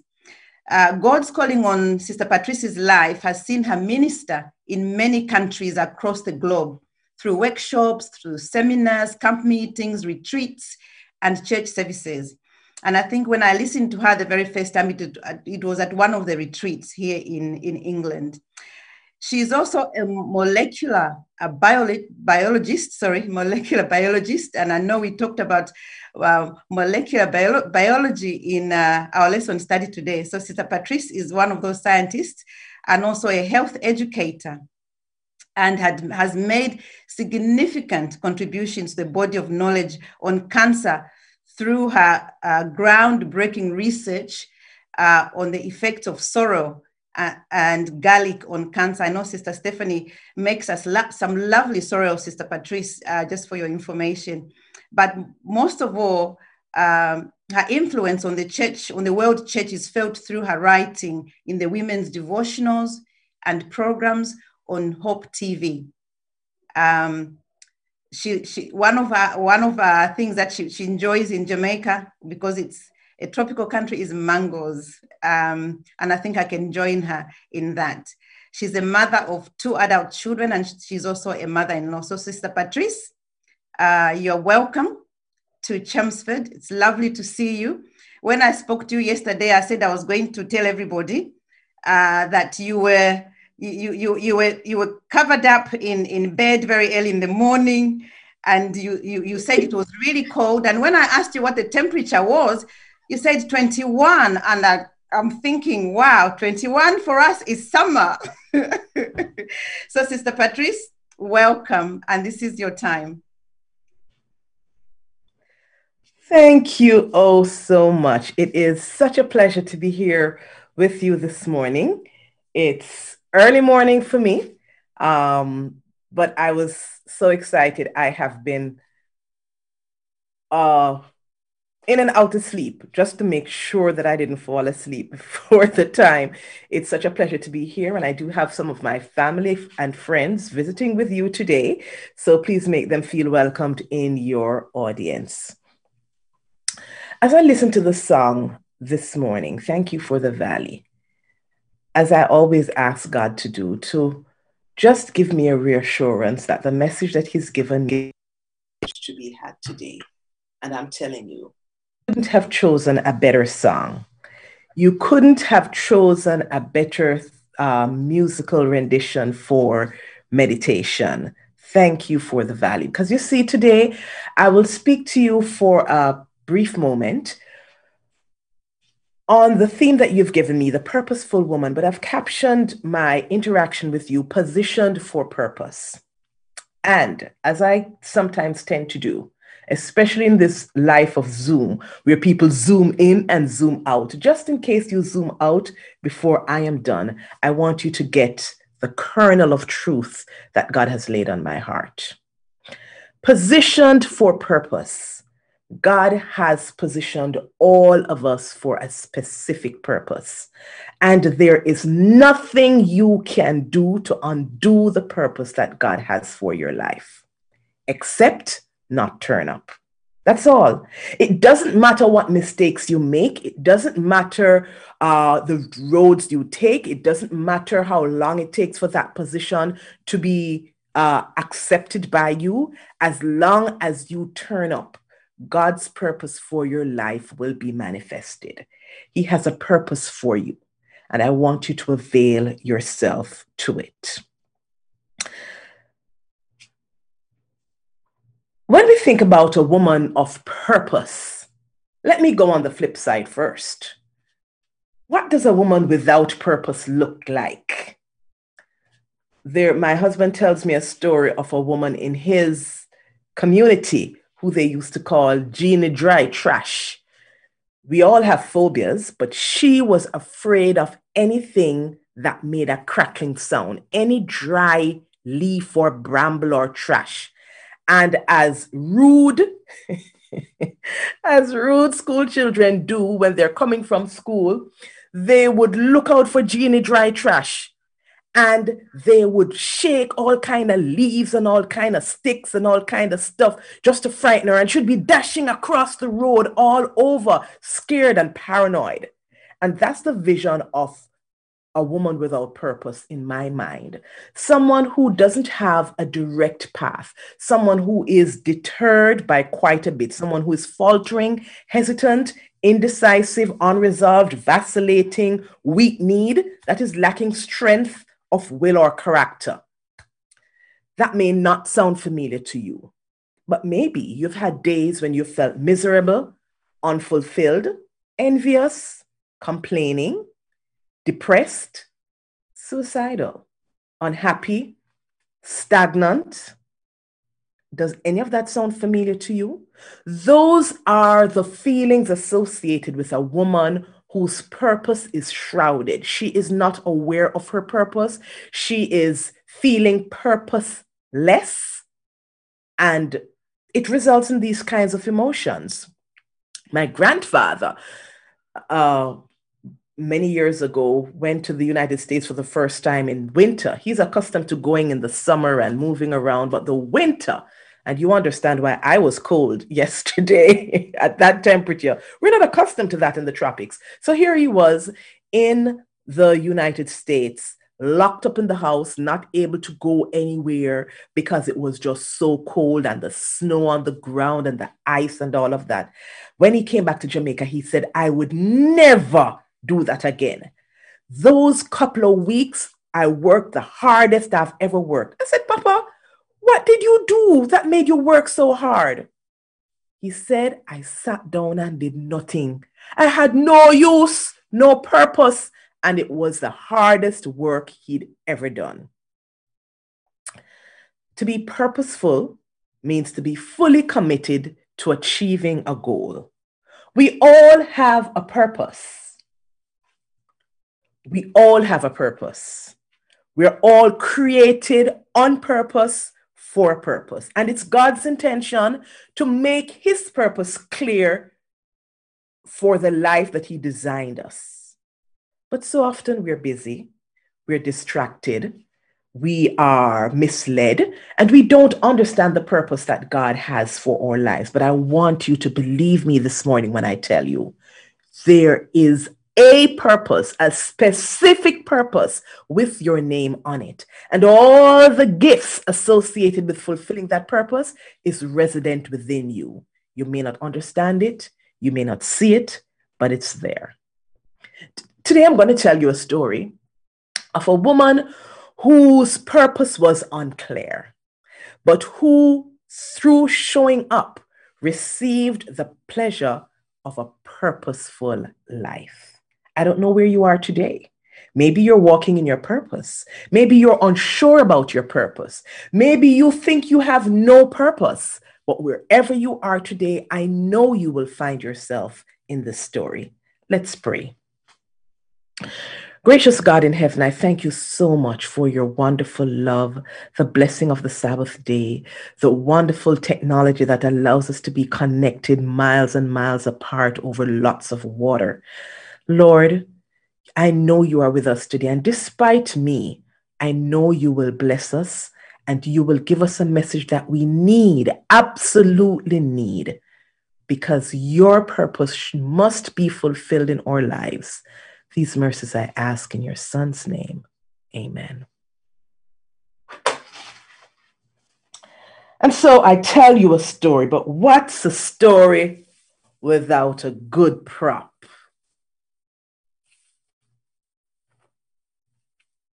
So I tell you good morning again. I am a woman who, in hindsight, had a purpose, but I had no clue. It didn't make sense to me. The purpose that I now recognize and I'm happy about was totally elusive when I was a young girl.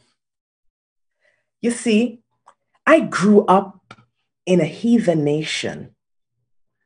My name actually, I was named after an idol, an Egyptian god. I am an Amorite. And the first part of my name, Ra, is the name of one of our esteemed gods. I belonged to an idolatrous people. And the name they gave me, one would think if they are idolatrous, then they should embrace idolatry But it seemed to me that they thought I was the worst of the worst, for they gave me a name that underscored insolence, fierceness, spaciousness, emptiness, a lack of direction. It's one thing to be called dirt, but it's quite another thing to be called dirt by dirt. I was on the social and physical margins of society.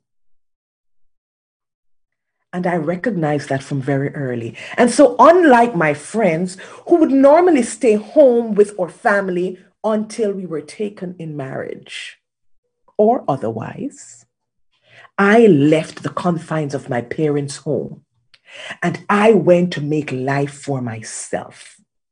I wanted a way out of this, not a way out of my culture.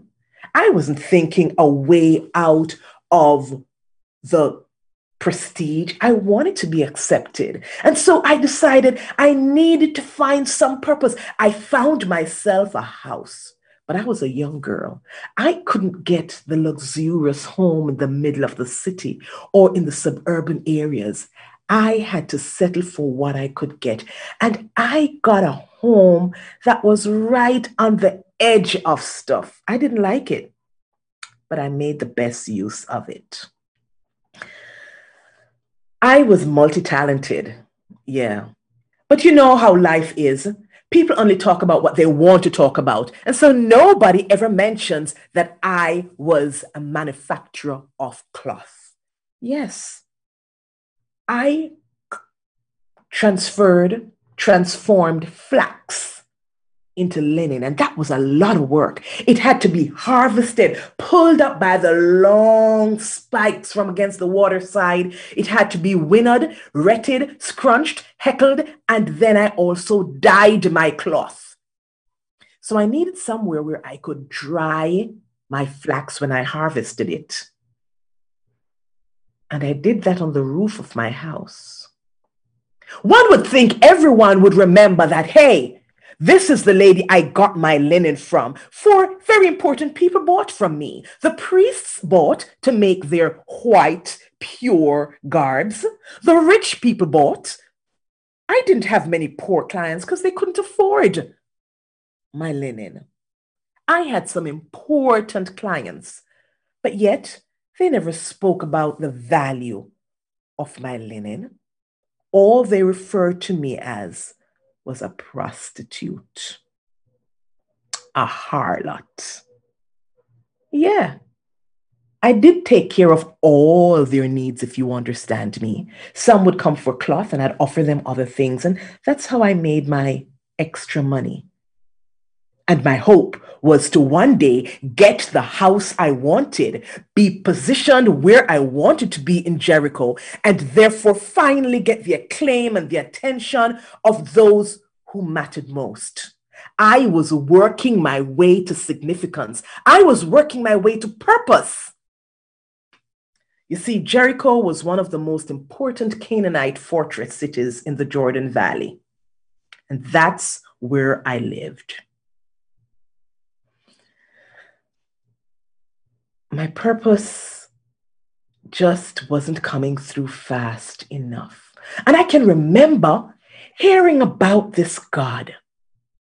This God of this people who were walking through this massive army of individuals who were passing through, and all this God did for them. Though I was named after a God, this God wasn't doing anything like that for me. They said he, he made the water part, the, the, Jordan River part.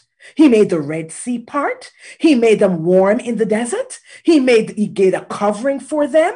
He gave them light in the dark. He maintained their clothes. This God, ah, I don't know. They won all their battles.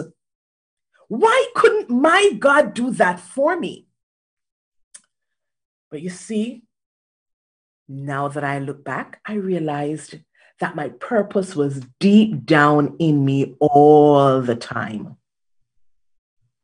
You may think that being unaccepted by society was a bad thing. I thought it was. I resented it. But now that I look back, I realize if those people had embraced me, I probably would have had loyalty for my culture, but they disdained me, and I had no problem turning my back on them, choosing someone else for them. So then maybe my dispossessed position was positioning me for a purpose. You see, I faced two paths. I know you know my story. For those guys came by, I didn't even realize who they were. I thought they came by for services.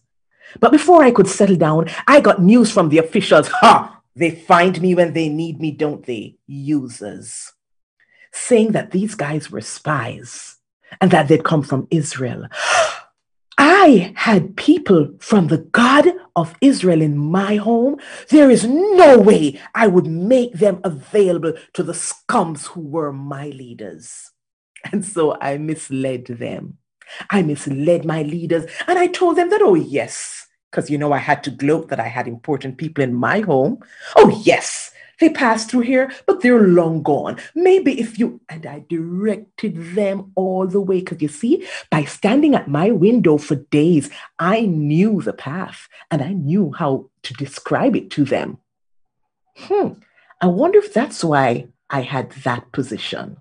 So, yes, I told them to go, and while they had gone, I hid the two guests under my. F- oh, maybe that's why I dealt in flax, so that I could have a space on my roof that I could hide these godly men. Could it be that my purpose was wrapped up in my position? So, yes, I had flax. And not only that, I was positioned on the edge of the city so that when the men had gone, after I'd hid my guests, I told them, give them some time. I'll let you through my window. Do you know where my window was? I'm telling you about special positioning. My window was in the wall. You see, our city Jericho was fortified. There was an outer wall and an inner wall. I told you I didn't like my house. My house was actually built in between the wall. So my outer window was cut out of the wall. So when I let them through my window, they were on the outside of the city. Huh. I didn't like my house, but now I see it was for a real good purpose. But then, when I told them of my plan, I said, I want you to do one thing for me. You see, though I'd left my family, they were always on my heart. And though I lived separated from them, I wanted the best for them. They didn't necessarily embrace my lifestyle. But now that I saw that there was a possible way out, I wanted to take them with me. So I made an agreement with the guys. I said, hey, if I get you out of here, all I want for you to do is to save me and my family. And I told them all the stories about their God. They didn't even seem as convinced about the power of their God as I was. I told them that God was going to deliver this place to them. They believed, but there was a little bit of doubt. I had no doubt. And so they promised me. And this is where my position came in. They saw some of the linen that I had already dyed and made into ropes.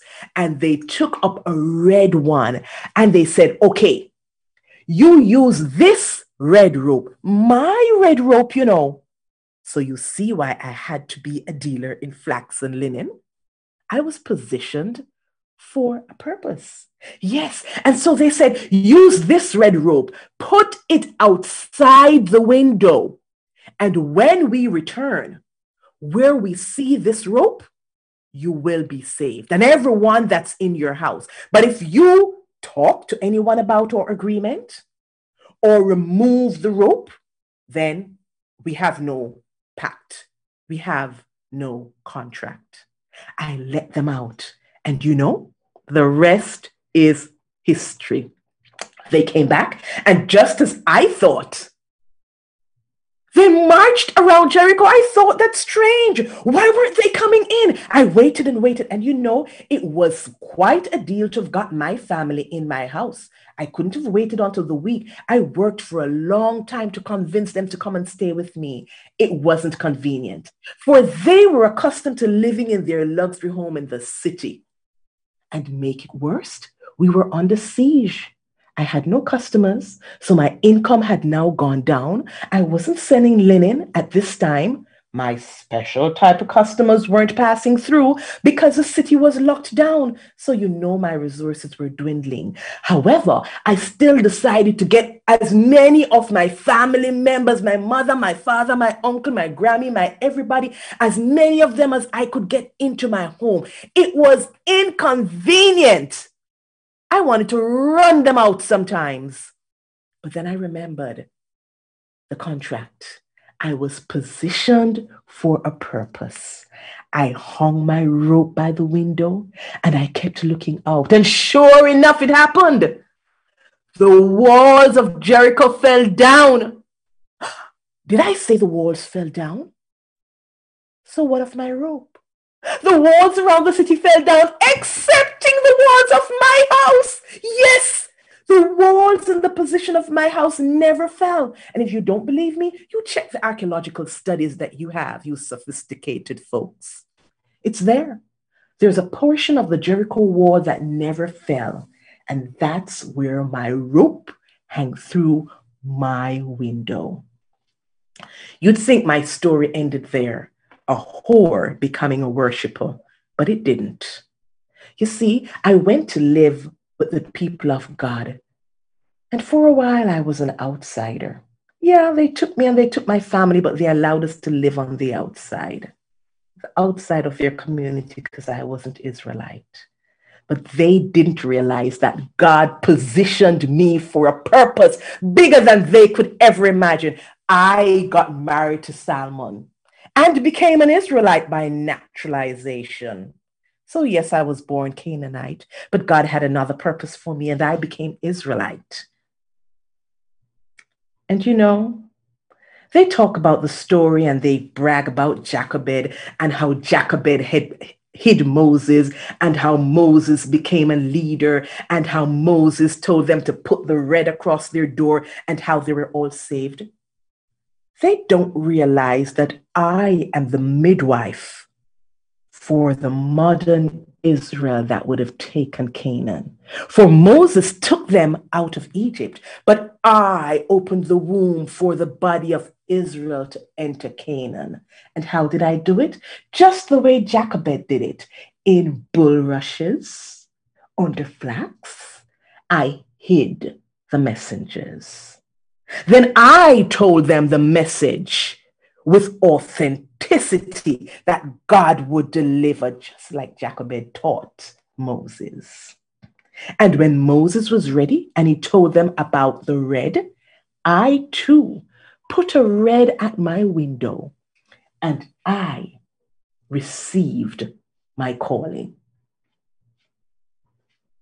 So, yes, I was positioned for a purpose and it wasn't an ordinary purpose. For me, the Canaanite harlot, the whore, the dealer in flax, yes, the scorned of society, was used by God to not only help Israelites into Canaan, but, but I became an ancestry a part of the ancestry of Christ Himself. For I am the mother of Boaz, who is, you know, Obed, you know, Jesus through David. That's me, positioned for purpose. Despite what you may think, God had it for me a poor, heathen, otherwise lost woman was positioned from my birth to make life possible through Christ for you.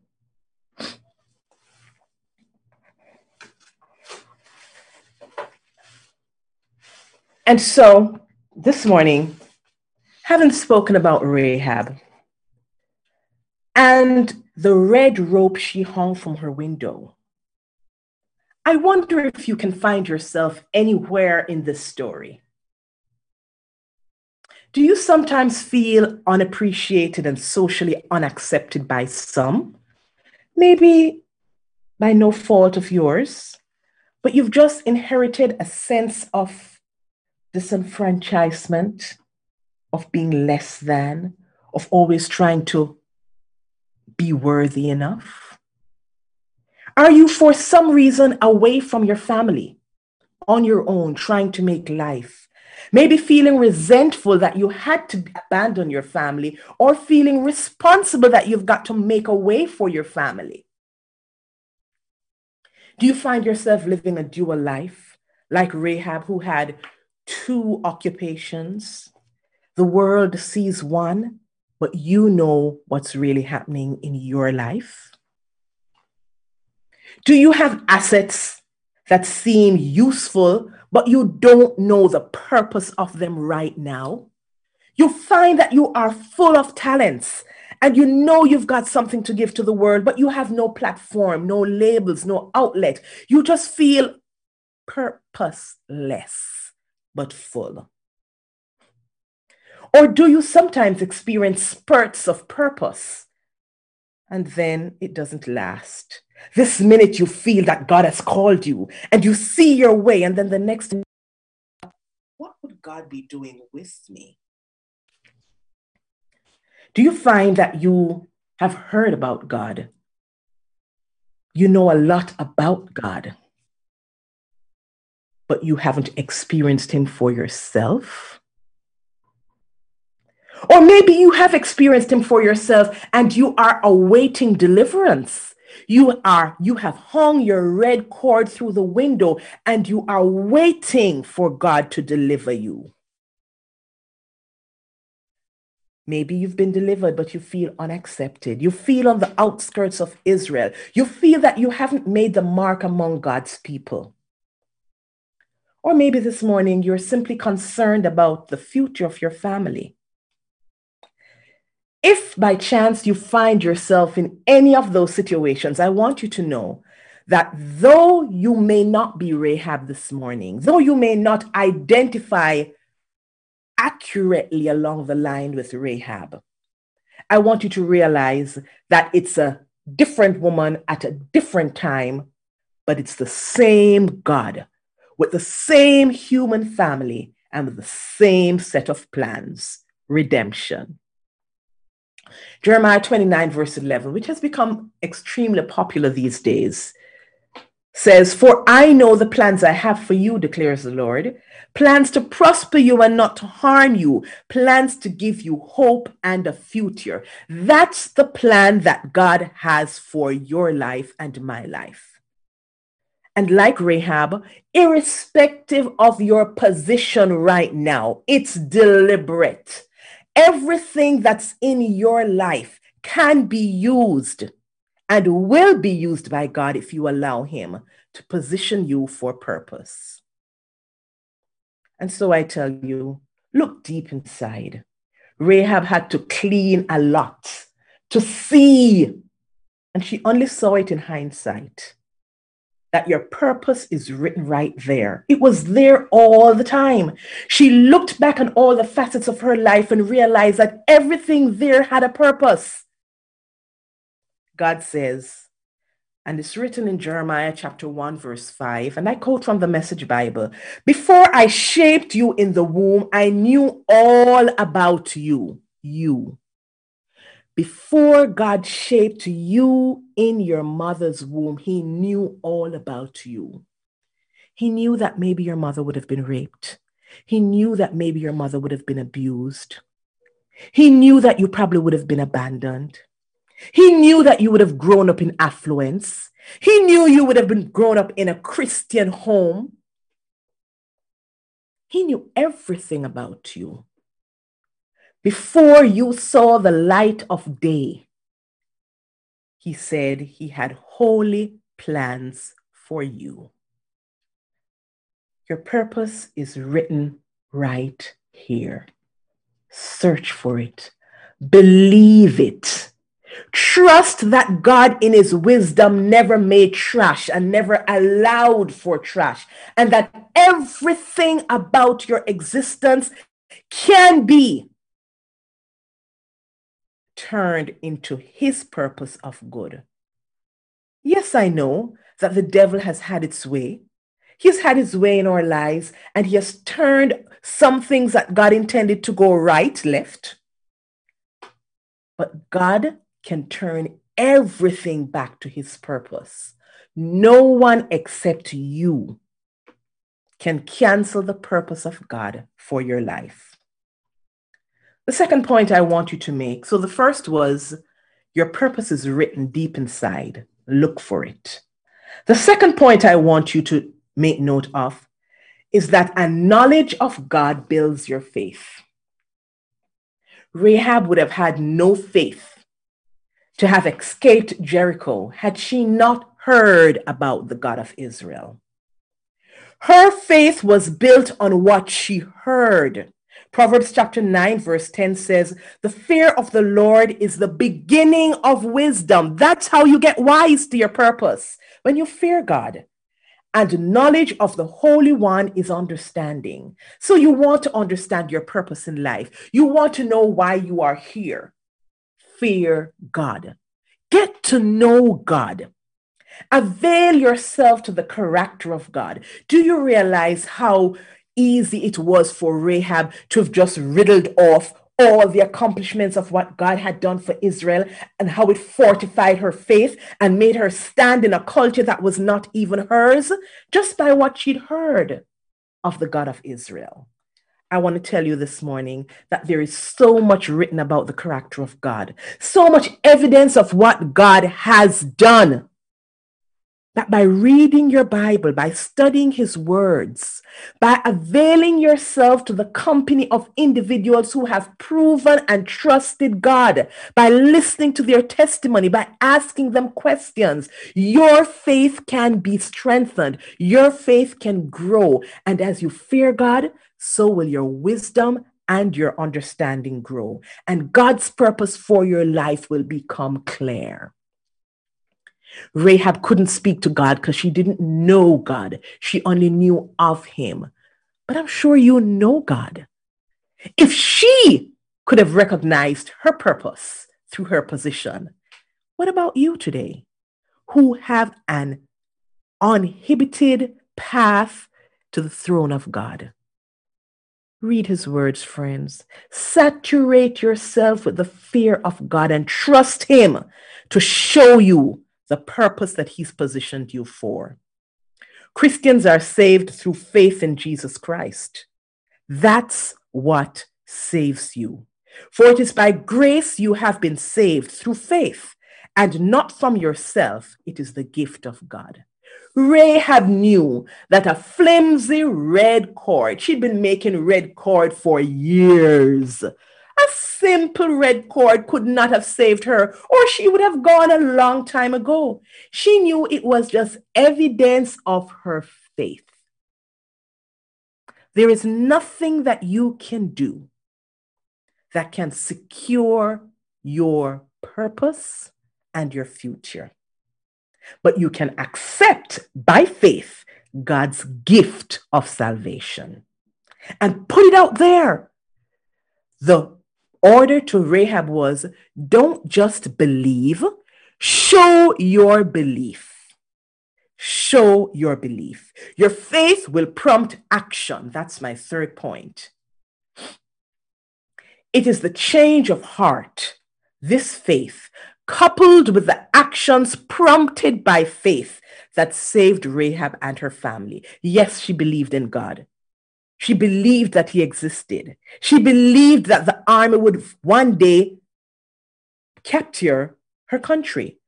But I'm sure she wasn't the only one to have heard because she got this information from inhabitants of Canaan and Jericho themselves.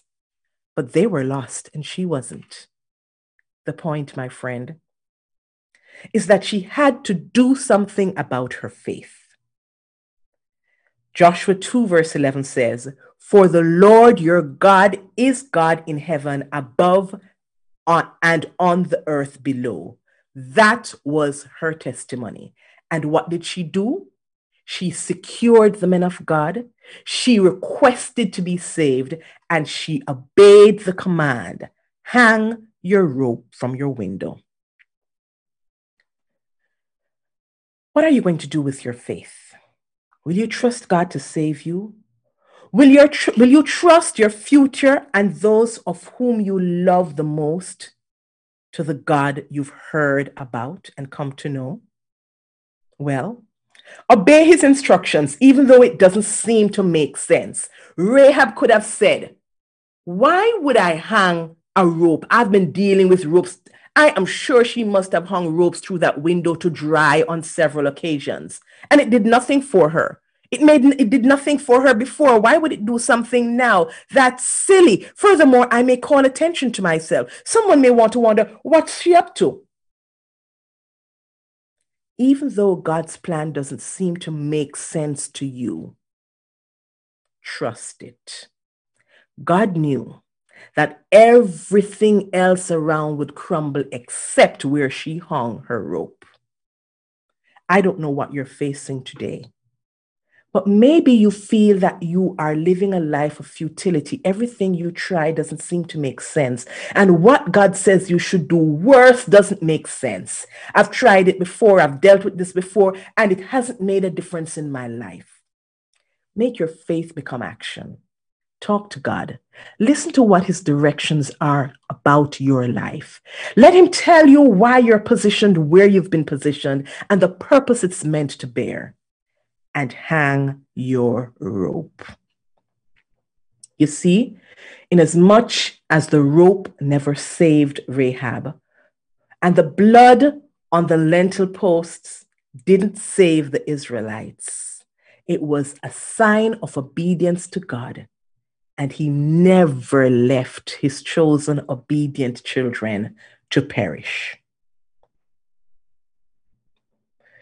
My next point is a place in God's kingdom is assured for you. So, what have you learned? Hopefully, you've learned that your purpose is written in your heart, that a knowledge of God builds your faith, and that your faith will prompt you into action. But is this action just for action's sake? Is it just to be busy? A place in God's kingdom is assured, for that's God's eternal plan. Paul highly commends Rahab for her energetic faith and gives her a place on the illustrious roll of the Old Testament for those who triumph by faith. And that's recorded in Hebrews 11, verse 31. It says, By faith the harlot Rahab perished not with them that believed not when she received the spies with peace. God's message is for you to accept his plan for you with peace. Romans 8 10, verse 18 to 13 says, What it says is this God's message is near you, on your lips and in your heart. That is the message of faith that we preach. It's right inside of you. You may doubt it because it doesn't sound the way other people preach it, but it's inside of you.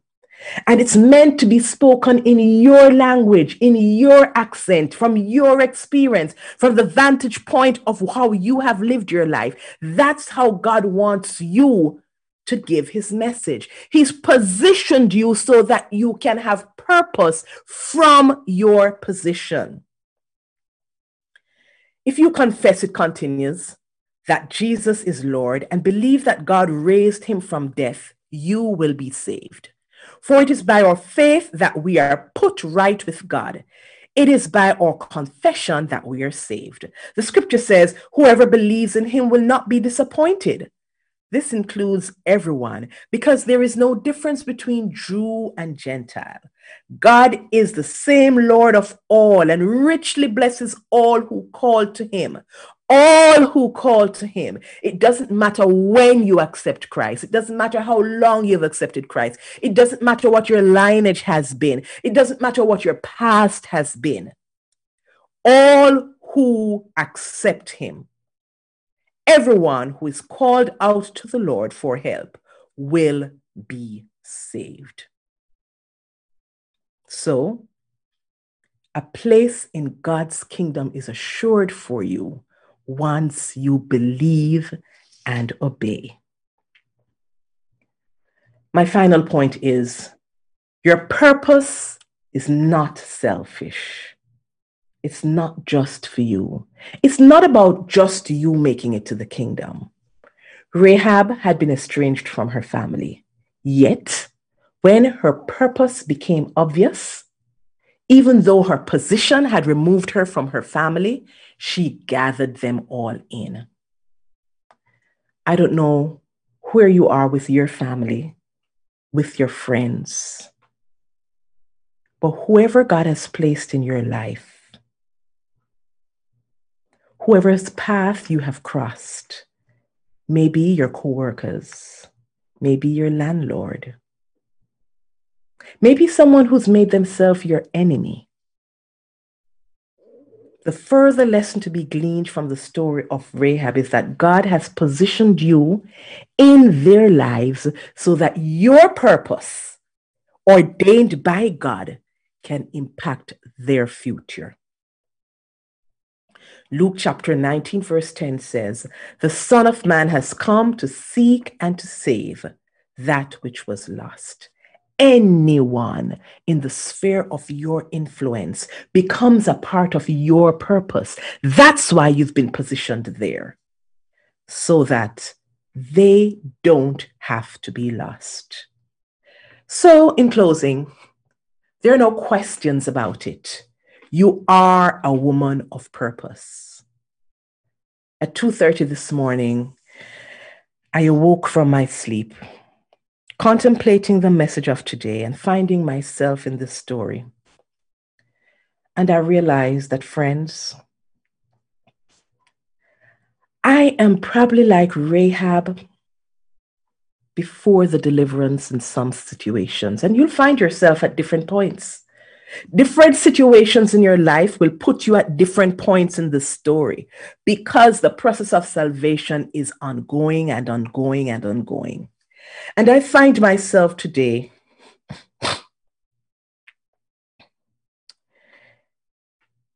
at a position where I believe in God and I believe that I've been positioned for a purpose, but it's uncomfortable.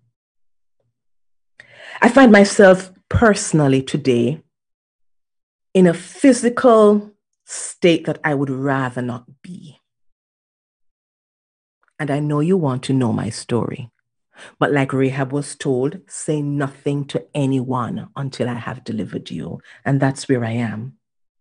There are few people who know the struggles that I have.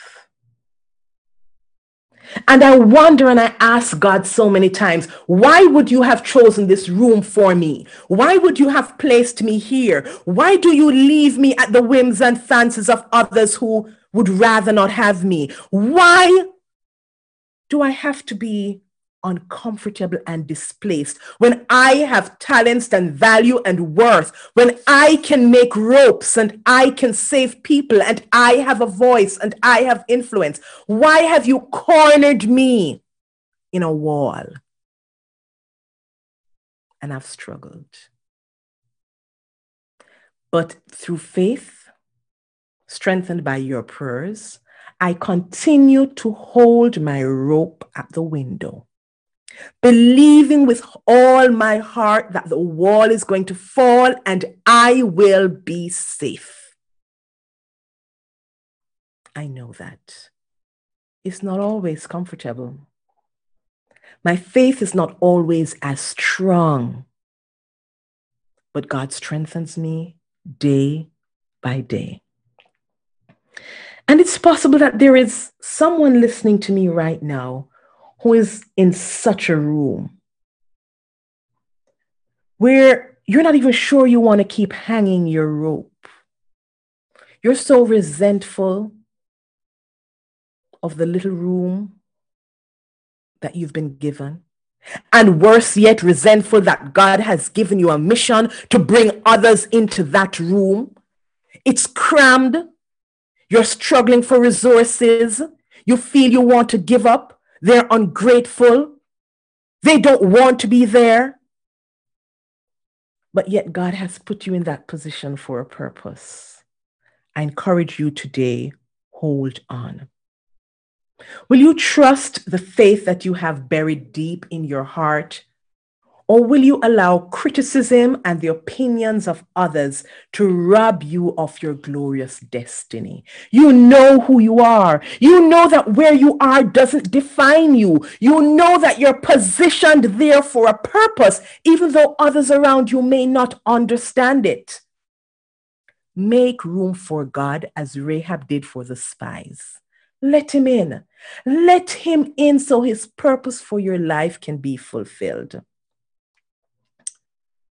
I ask you another question.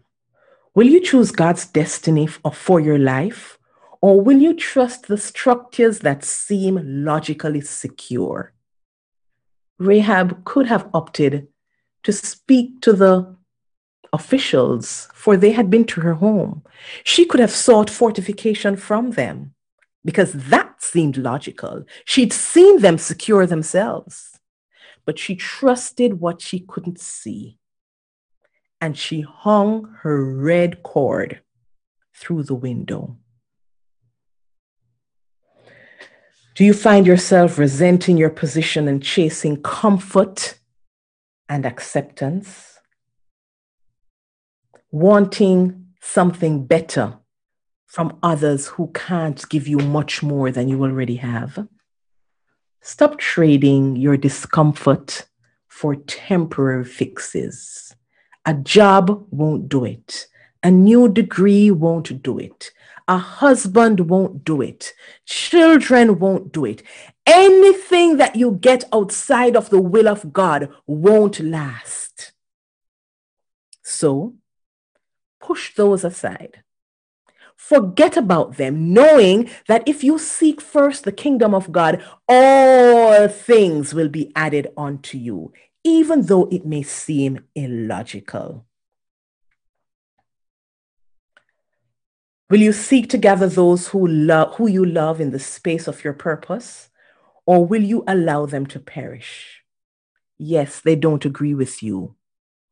Work with them anyway. Yes, they think you behave like you are all that.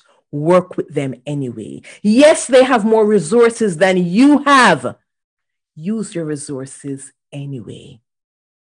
Yes, they have spurned your prayers, your struggles, your advice.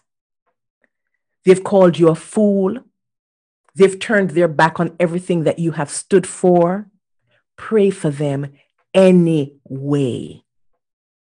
Swallow your pride and proclaim your purpose.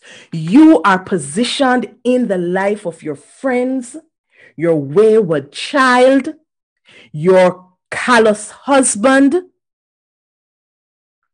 You are positioned there for a purpose. Don't walk away. Just hold that rope up a little longer. The walls are about to crumble, and you and them will be saved. Finally, Rahab found herself on the outskirts of Israel for a while. She was saved, but she wasn't integrated. And there may be someone today who's accepted Christ, but you've not integrated into the family of Christ. You're still an outsider. Whether it is that they don't think you're good enough, they don't think you're holy enough, they don't think you're righteous enough, they don't think you're ready enough, they don't think you look the part, they don't think you walk the part, but you've accepted that position on the outskirts. It's not for you. God's purpose for you is in the middle of things, in the thick of things. Rahab became an ancestor of Jesus Christ, born a foreigner, born an idolater but she obeyed God and hung her rope. Once you have obeyed the calling of God on your life, you are never an outsider. The Bible says, Forget the former things. Do not dwell on the past.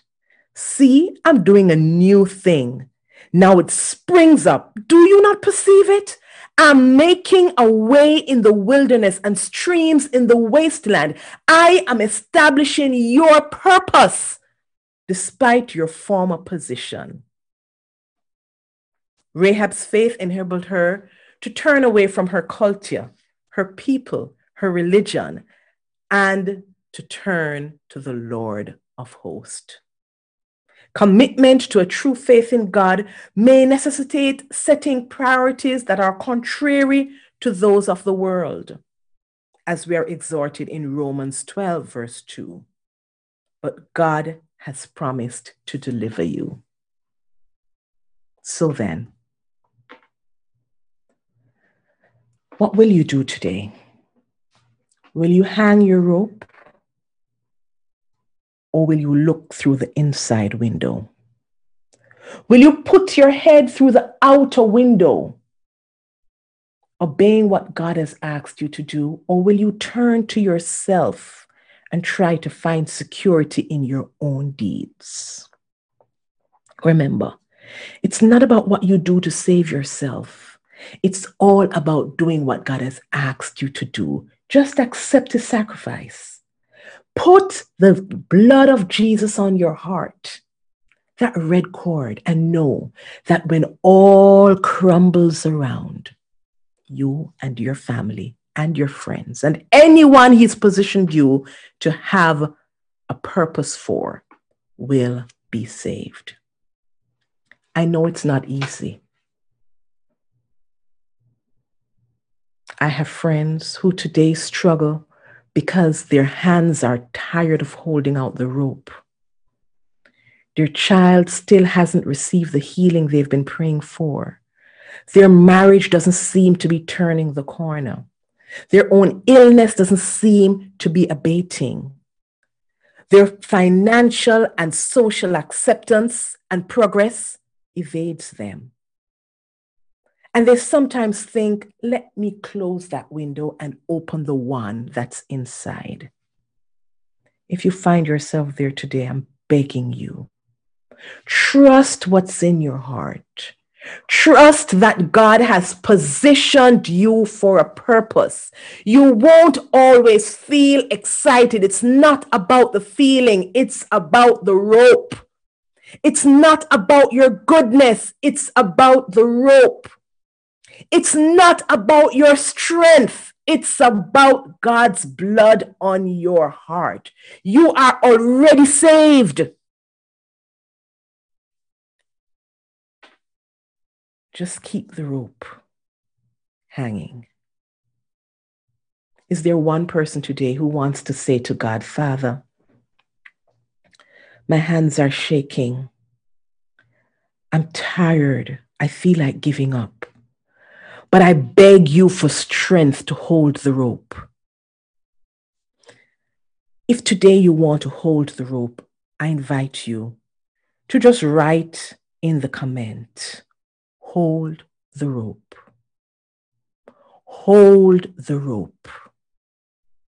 Rahab had no strength or integrity of her own, but God had blessed her.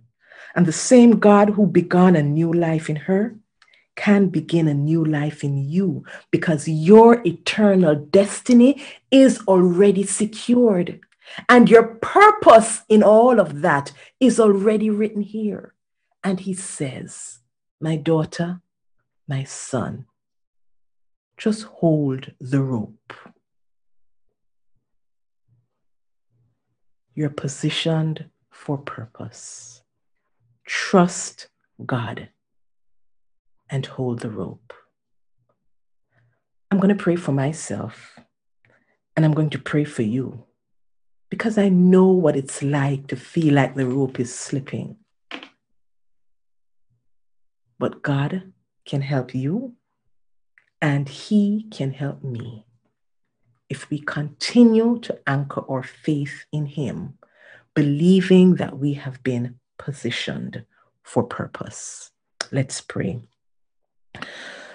Or, Father God, so many times we're tempted to believe in our own strengths, to believe that you can save others, but you're tired of us, that we don't make the mark and we are not worthy of your blood. But, dear Lord, this morning I ask that you will open our eyes so that we can see that every circumstance you have allowed in our life, uncomfortable or comfortable, inconvenient or convenient, painful or pleasurable, that is for a purpose, and that your purpose was determined before we were born and that you will finish what you have begun. You've seen the hearts of all who've listened. You've seen my heart. And so, God, this morning I ask that you will mark those who are holding their rope. Strengthen their hands. Send support for them. Send encouragement. Send love. Send a glimmer of hope. Allow them to hear the sound of the trumpet as victory approaches. Lord, help us never to get weary, but to stand in the position of our purpose until you deliver us forever and ever and ever. Amen.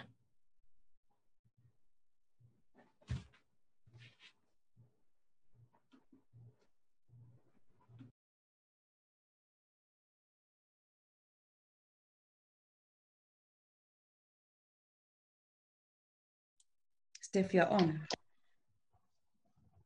We'd like to say a big thank you to Sister Patrice William Gordon for that beautiful, heart stirring message. Are you positioned for your purpose? Your purpose should be written in your heart. Faith in God will help to build your purpose. And that faith will also prompt you into action for God to achieve that purpose in you. Remember, it's not about the excitement, the feeling. It is that rope on your heart. Hold on to the rope, believing that we are all positioned for our purpose. Thank you so much. May God continue to bless your ministry as He bless us, as we ask Him to implement what we have learned today in each of our lives. I'm sure all the ladies have been blessed and all the men also. May God richly bless us as we hold on to the end and we all will be saved. Thank you very much. God bless. God be with you till we meet his counsel's guide uphold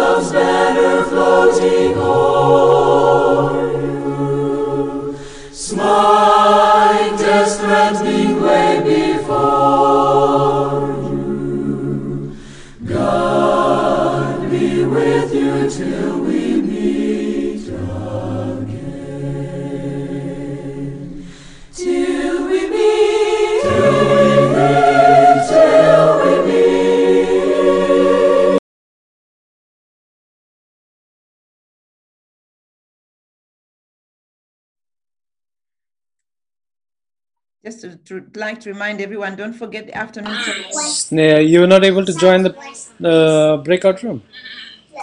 Sorry. Chipema. Sorry. No, we, we don't know. No, we just wanted to stay here. Oh, I see. Okay. A lot of people are staying here. I know. Really? Yeah, All right. Okay. Just like to remind everybody, program afternoon program three thirty. Okay. I didn't see Joyce. Thank you, Sister Chipama. Breakout room. Thank you, Sister Patricia Williams. Hello, Sneha. Hello, Blissy. Hello, Pastor. Hello, Pastor. Blissy, yesterday, well done. Tell to take us. Thank you, thank you. Well done. Very nice. But uh, I was just listening. Where are the rest of the stanzas? Yeah, I was, yeah. Yeah.